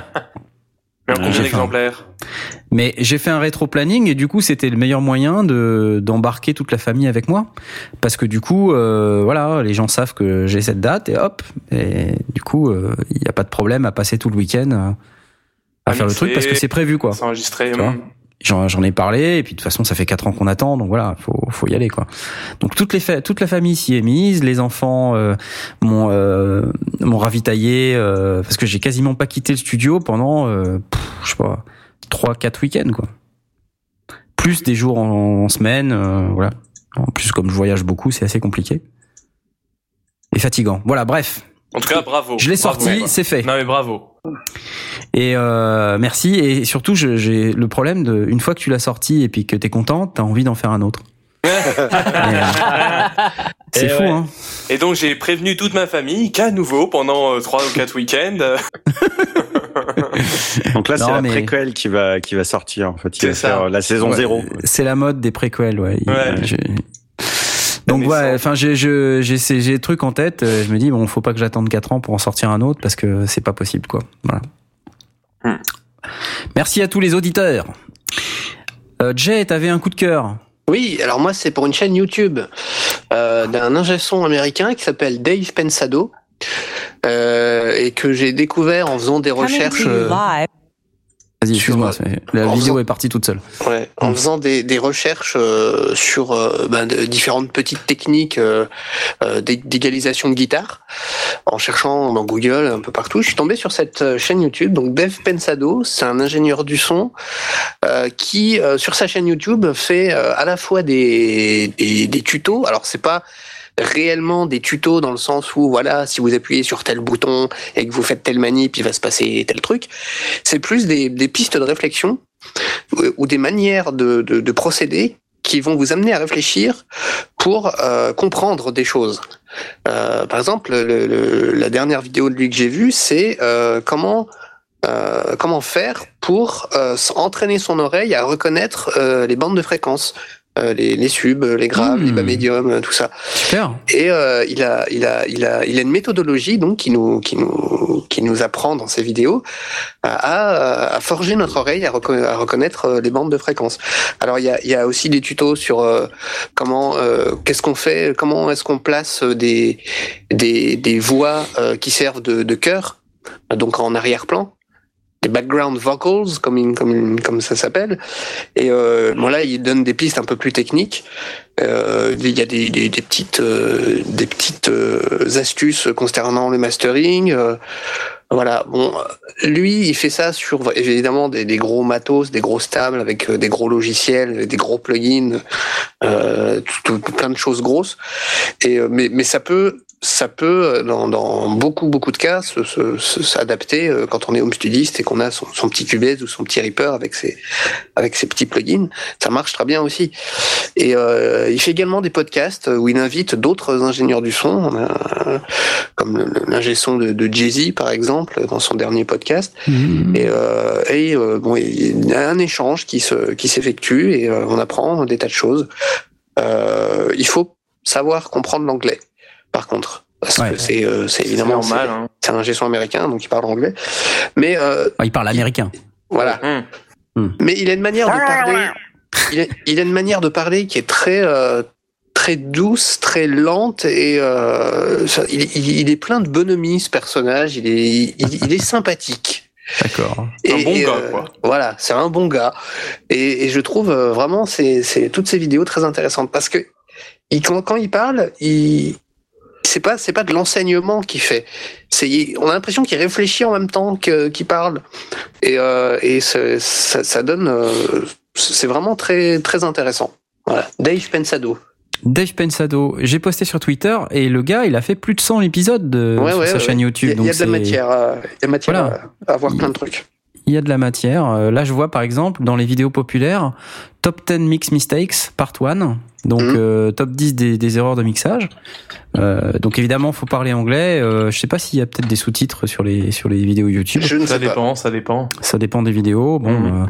euh, a les sous-titres automatiques, mais c'est je déconseille. ouais, mais bon, ouais, voilà, un truc on comprend absolument rien de ce qu'il d'une manière générale, mettez-vous à l'anglais, les gars. Hein. C'est Mmh. clair. Non, mais c'est Ah, clair.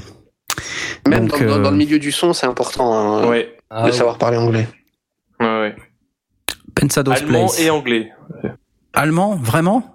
Euh, Je sais pas, mais en tout cas, j'ai. euh, bah, Ah Voilà, hein, je sais pas, je me dis, c'est c'est les meilleurs en son, je sais pas pourquoi. Par rapport à ou- problème Euh là là. Ah, et quand on Schnaps fait- Schnaps Quand on fait de la musique électronique, il faut parler suédois aussi, parce que les producteurs de musique électronique qui sont très bons sont souvent suédois. mais- C'est vrai, ils sont dans le nord, on va dire. Voilà. Ouais, ils sont dans le nord. Merci beaucoup pour Dave, Dave Pensado, euh, la chaîne YouTube de l'ingé son américain, podcast et tutoriel, euh, posté sur euh, notre fil Twitter. Euh, moi, j'ai un coup de cœur que je voulais partager avec vous. C'est, je sais pas si vous connaissez Point Blank. Oui. Point Blank, en fait, c'est une école de musique, de production musicale, qui est basée à Londres et qui a, qui a aussi une antenne à Los Angeles. Et donc ils font des, enfin donnent vraiment des cours de production musicale. Donc c'est extrêmement euh, bien foutu. Ils ont des vidéos qui publient à intervalles réguliers. Et là ils ont publié très récemment pour Halloween euh, la une vidéo de déconstruction du tube de Michael Jackson Thriller. Alors, euh, ce qu'ils appellent déconstruction, en réalité, c'est euh, la manière de faire, euh, de faire le, le morceau Thriller. Et donc, il y a une vidéo comme ça qui dure euh, presque une demi-heure, enfin même plus d'une demi-heure, je crois, où ils font toute la revue de, de des sons de de Michael Jackson. Euh, alors, le gars explique qu'il a trouvé sur Internet euh, les voix a cappella de Michael Jackson ainsi que les chœurs. Donc déjà, euh, bon, pas mal de pas mal de chance quand même. Oh, Il y en a trouve- ça- beaucoup, ça se trouve hein. facilement. Hein. Ouais, ouais, il y en a beaucoup des, des acapellas de Michael Jackson. Et, euh, donc euh, il part de ça et puis il commence à construire le gars euh, bah, toute la batterie, la basse. Alors il explique comment il fabrique les sons, de quoi il est parti. Il a fait un peu de recherche sur internet pour expliquer que ben la basse en fait il avait lu quelque part qu'elle a été fabriquée comme ça. Alors il, il refait un son euh, comme ça. Euh, de la même manière. Et puis il joue le morceau et puis il ajoute comme ça les parties les unes sur les autres. Et à la fin, c'est super quoi. Enfin, ça donne vraiment le, le morceau Thriller de Michael Jackson. Et en plus, il explique les, les accords, euh, les gammes qui sont utilisées euh, et il montre comment jouer les, les différentes parties puis les organise entre elles dans Ableton Live. Et, euh, et c'est extrêmement instructif. Euh, donc je vous le conseille. Je vais je vais le poster sur Twitter. Et euh, donc à la fin le gars il fait effectivement il explique. Je vais passer un petit extrait. That's the kind of thing Greg but yeah, probably a lot better. donc là on entend les a cappella derrière. Et en fait la musique qu'on entend c'est lui qui a tout refait. Là il est en train de jouer le synthé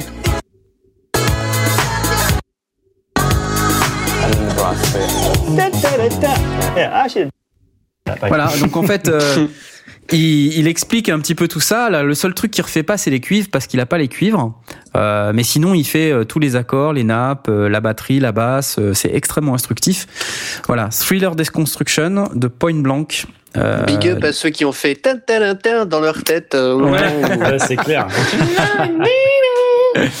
Exactement. Donc hyper sympa. Moi-même, d'ailleurs, j'avais refait. euh, Bah, en fait, euh, j'ai ce projet. euh, Enfin, c'était Velf, c'est de quoi de quoi je parle. On a toujours plein de projets. euh, On Mhm. avait on avait un projet euh, The True French Camembert à un moment donné. Il y a vol, il y a vol. avec euh, des chansons des Beatles reprises euh, En avec fromage. des noms de fromage. hein. Donc on avait Let It Brie, euh, on avait, Oh euh, enfin on en avait pas mal des comme ça.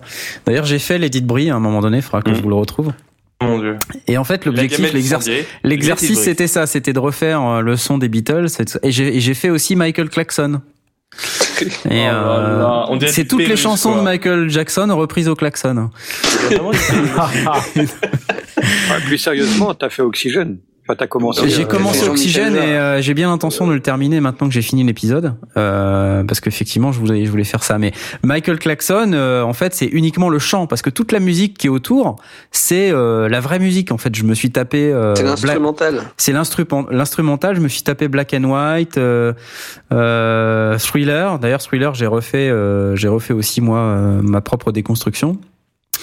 Et, euh, et par dessus, en fait, tous les lyrics, ils sont faits au klaxon. Donc Billie Jean au klaxon, c'est rigolo. Un jour peut-être, si j'ai le temps, je le sortirai. C'est vraiment bizarre.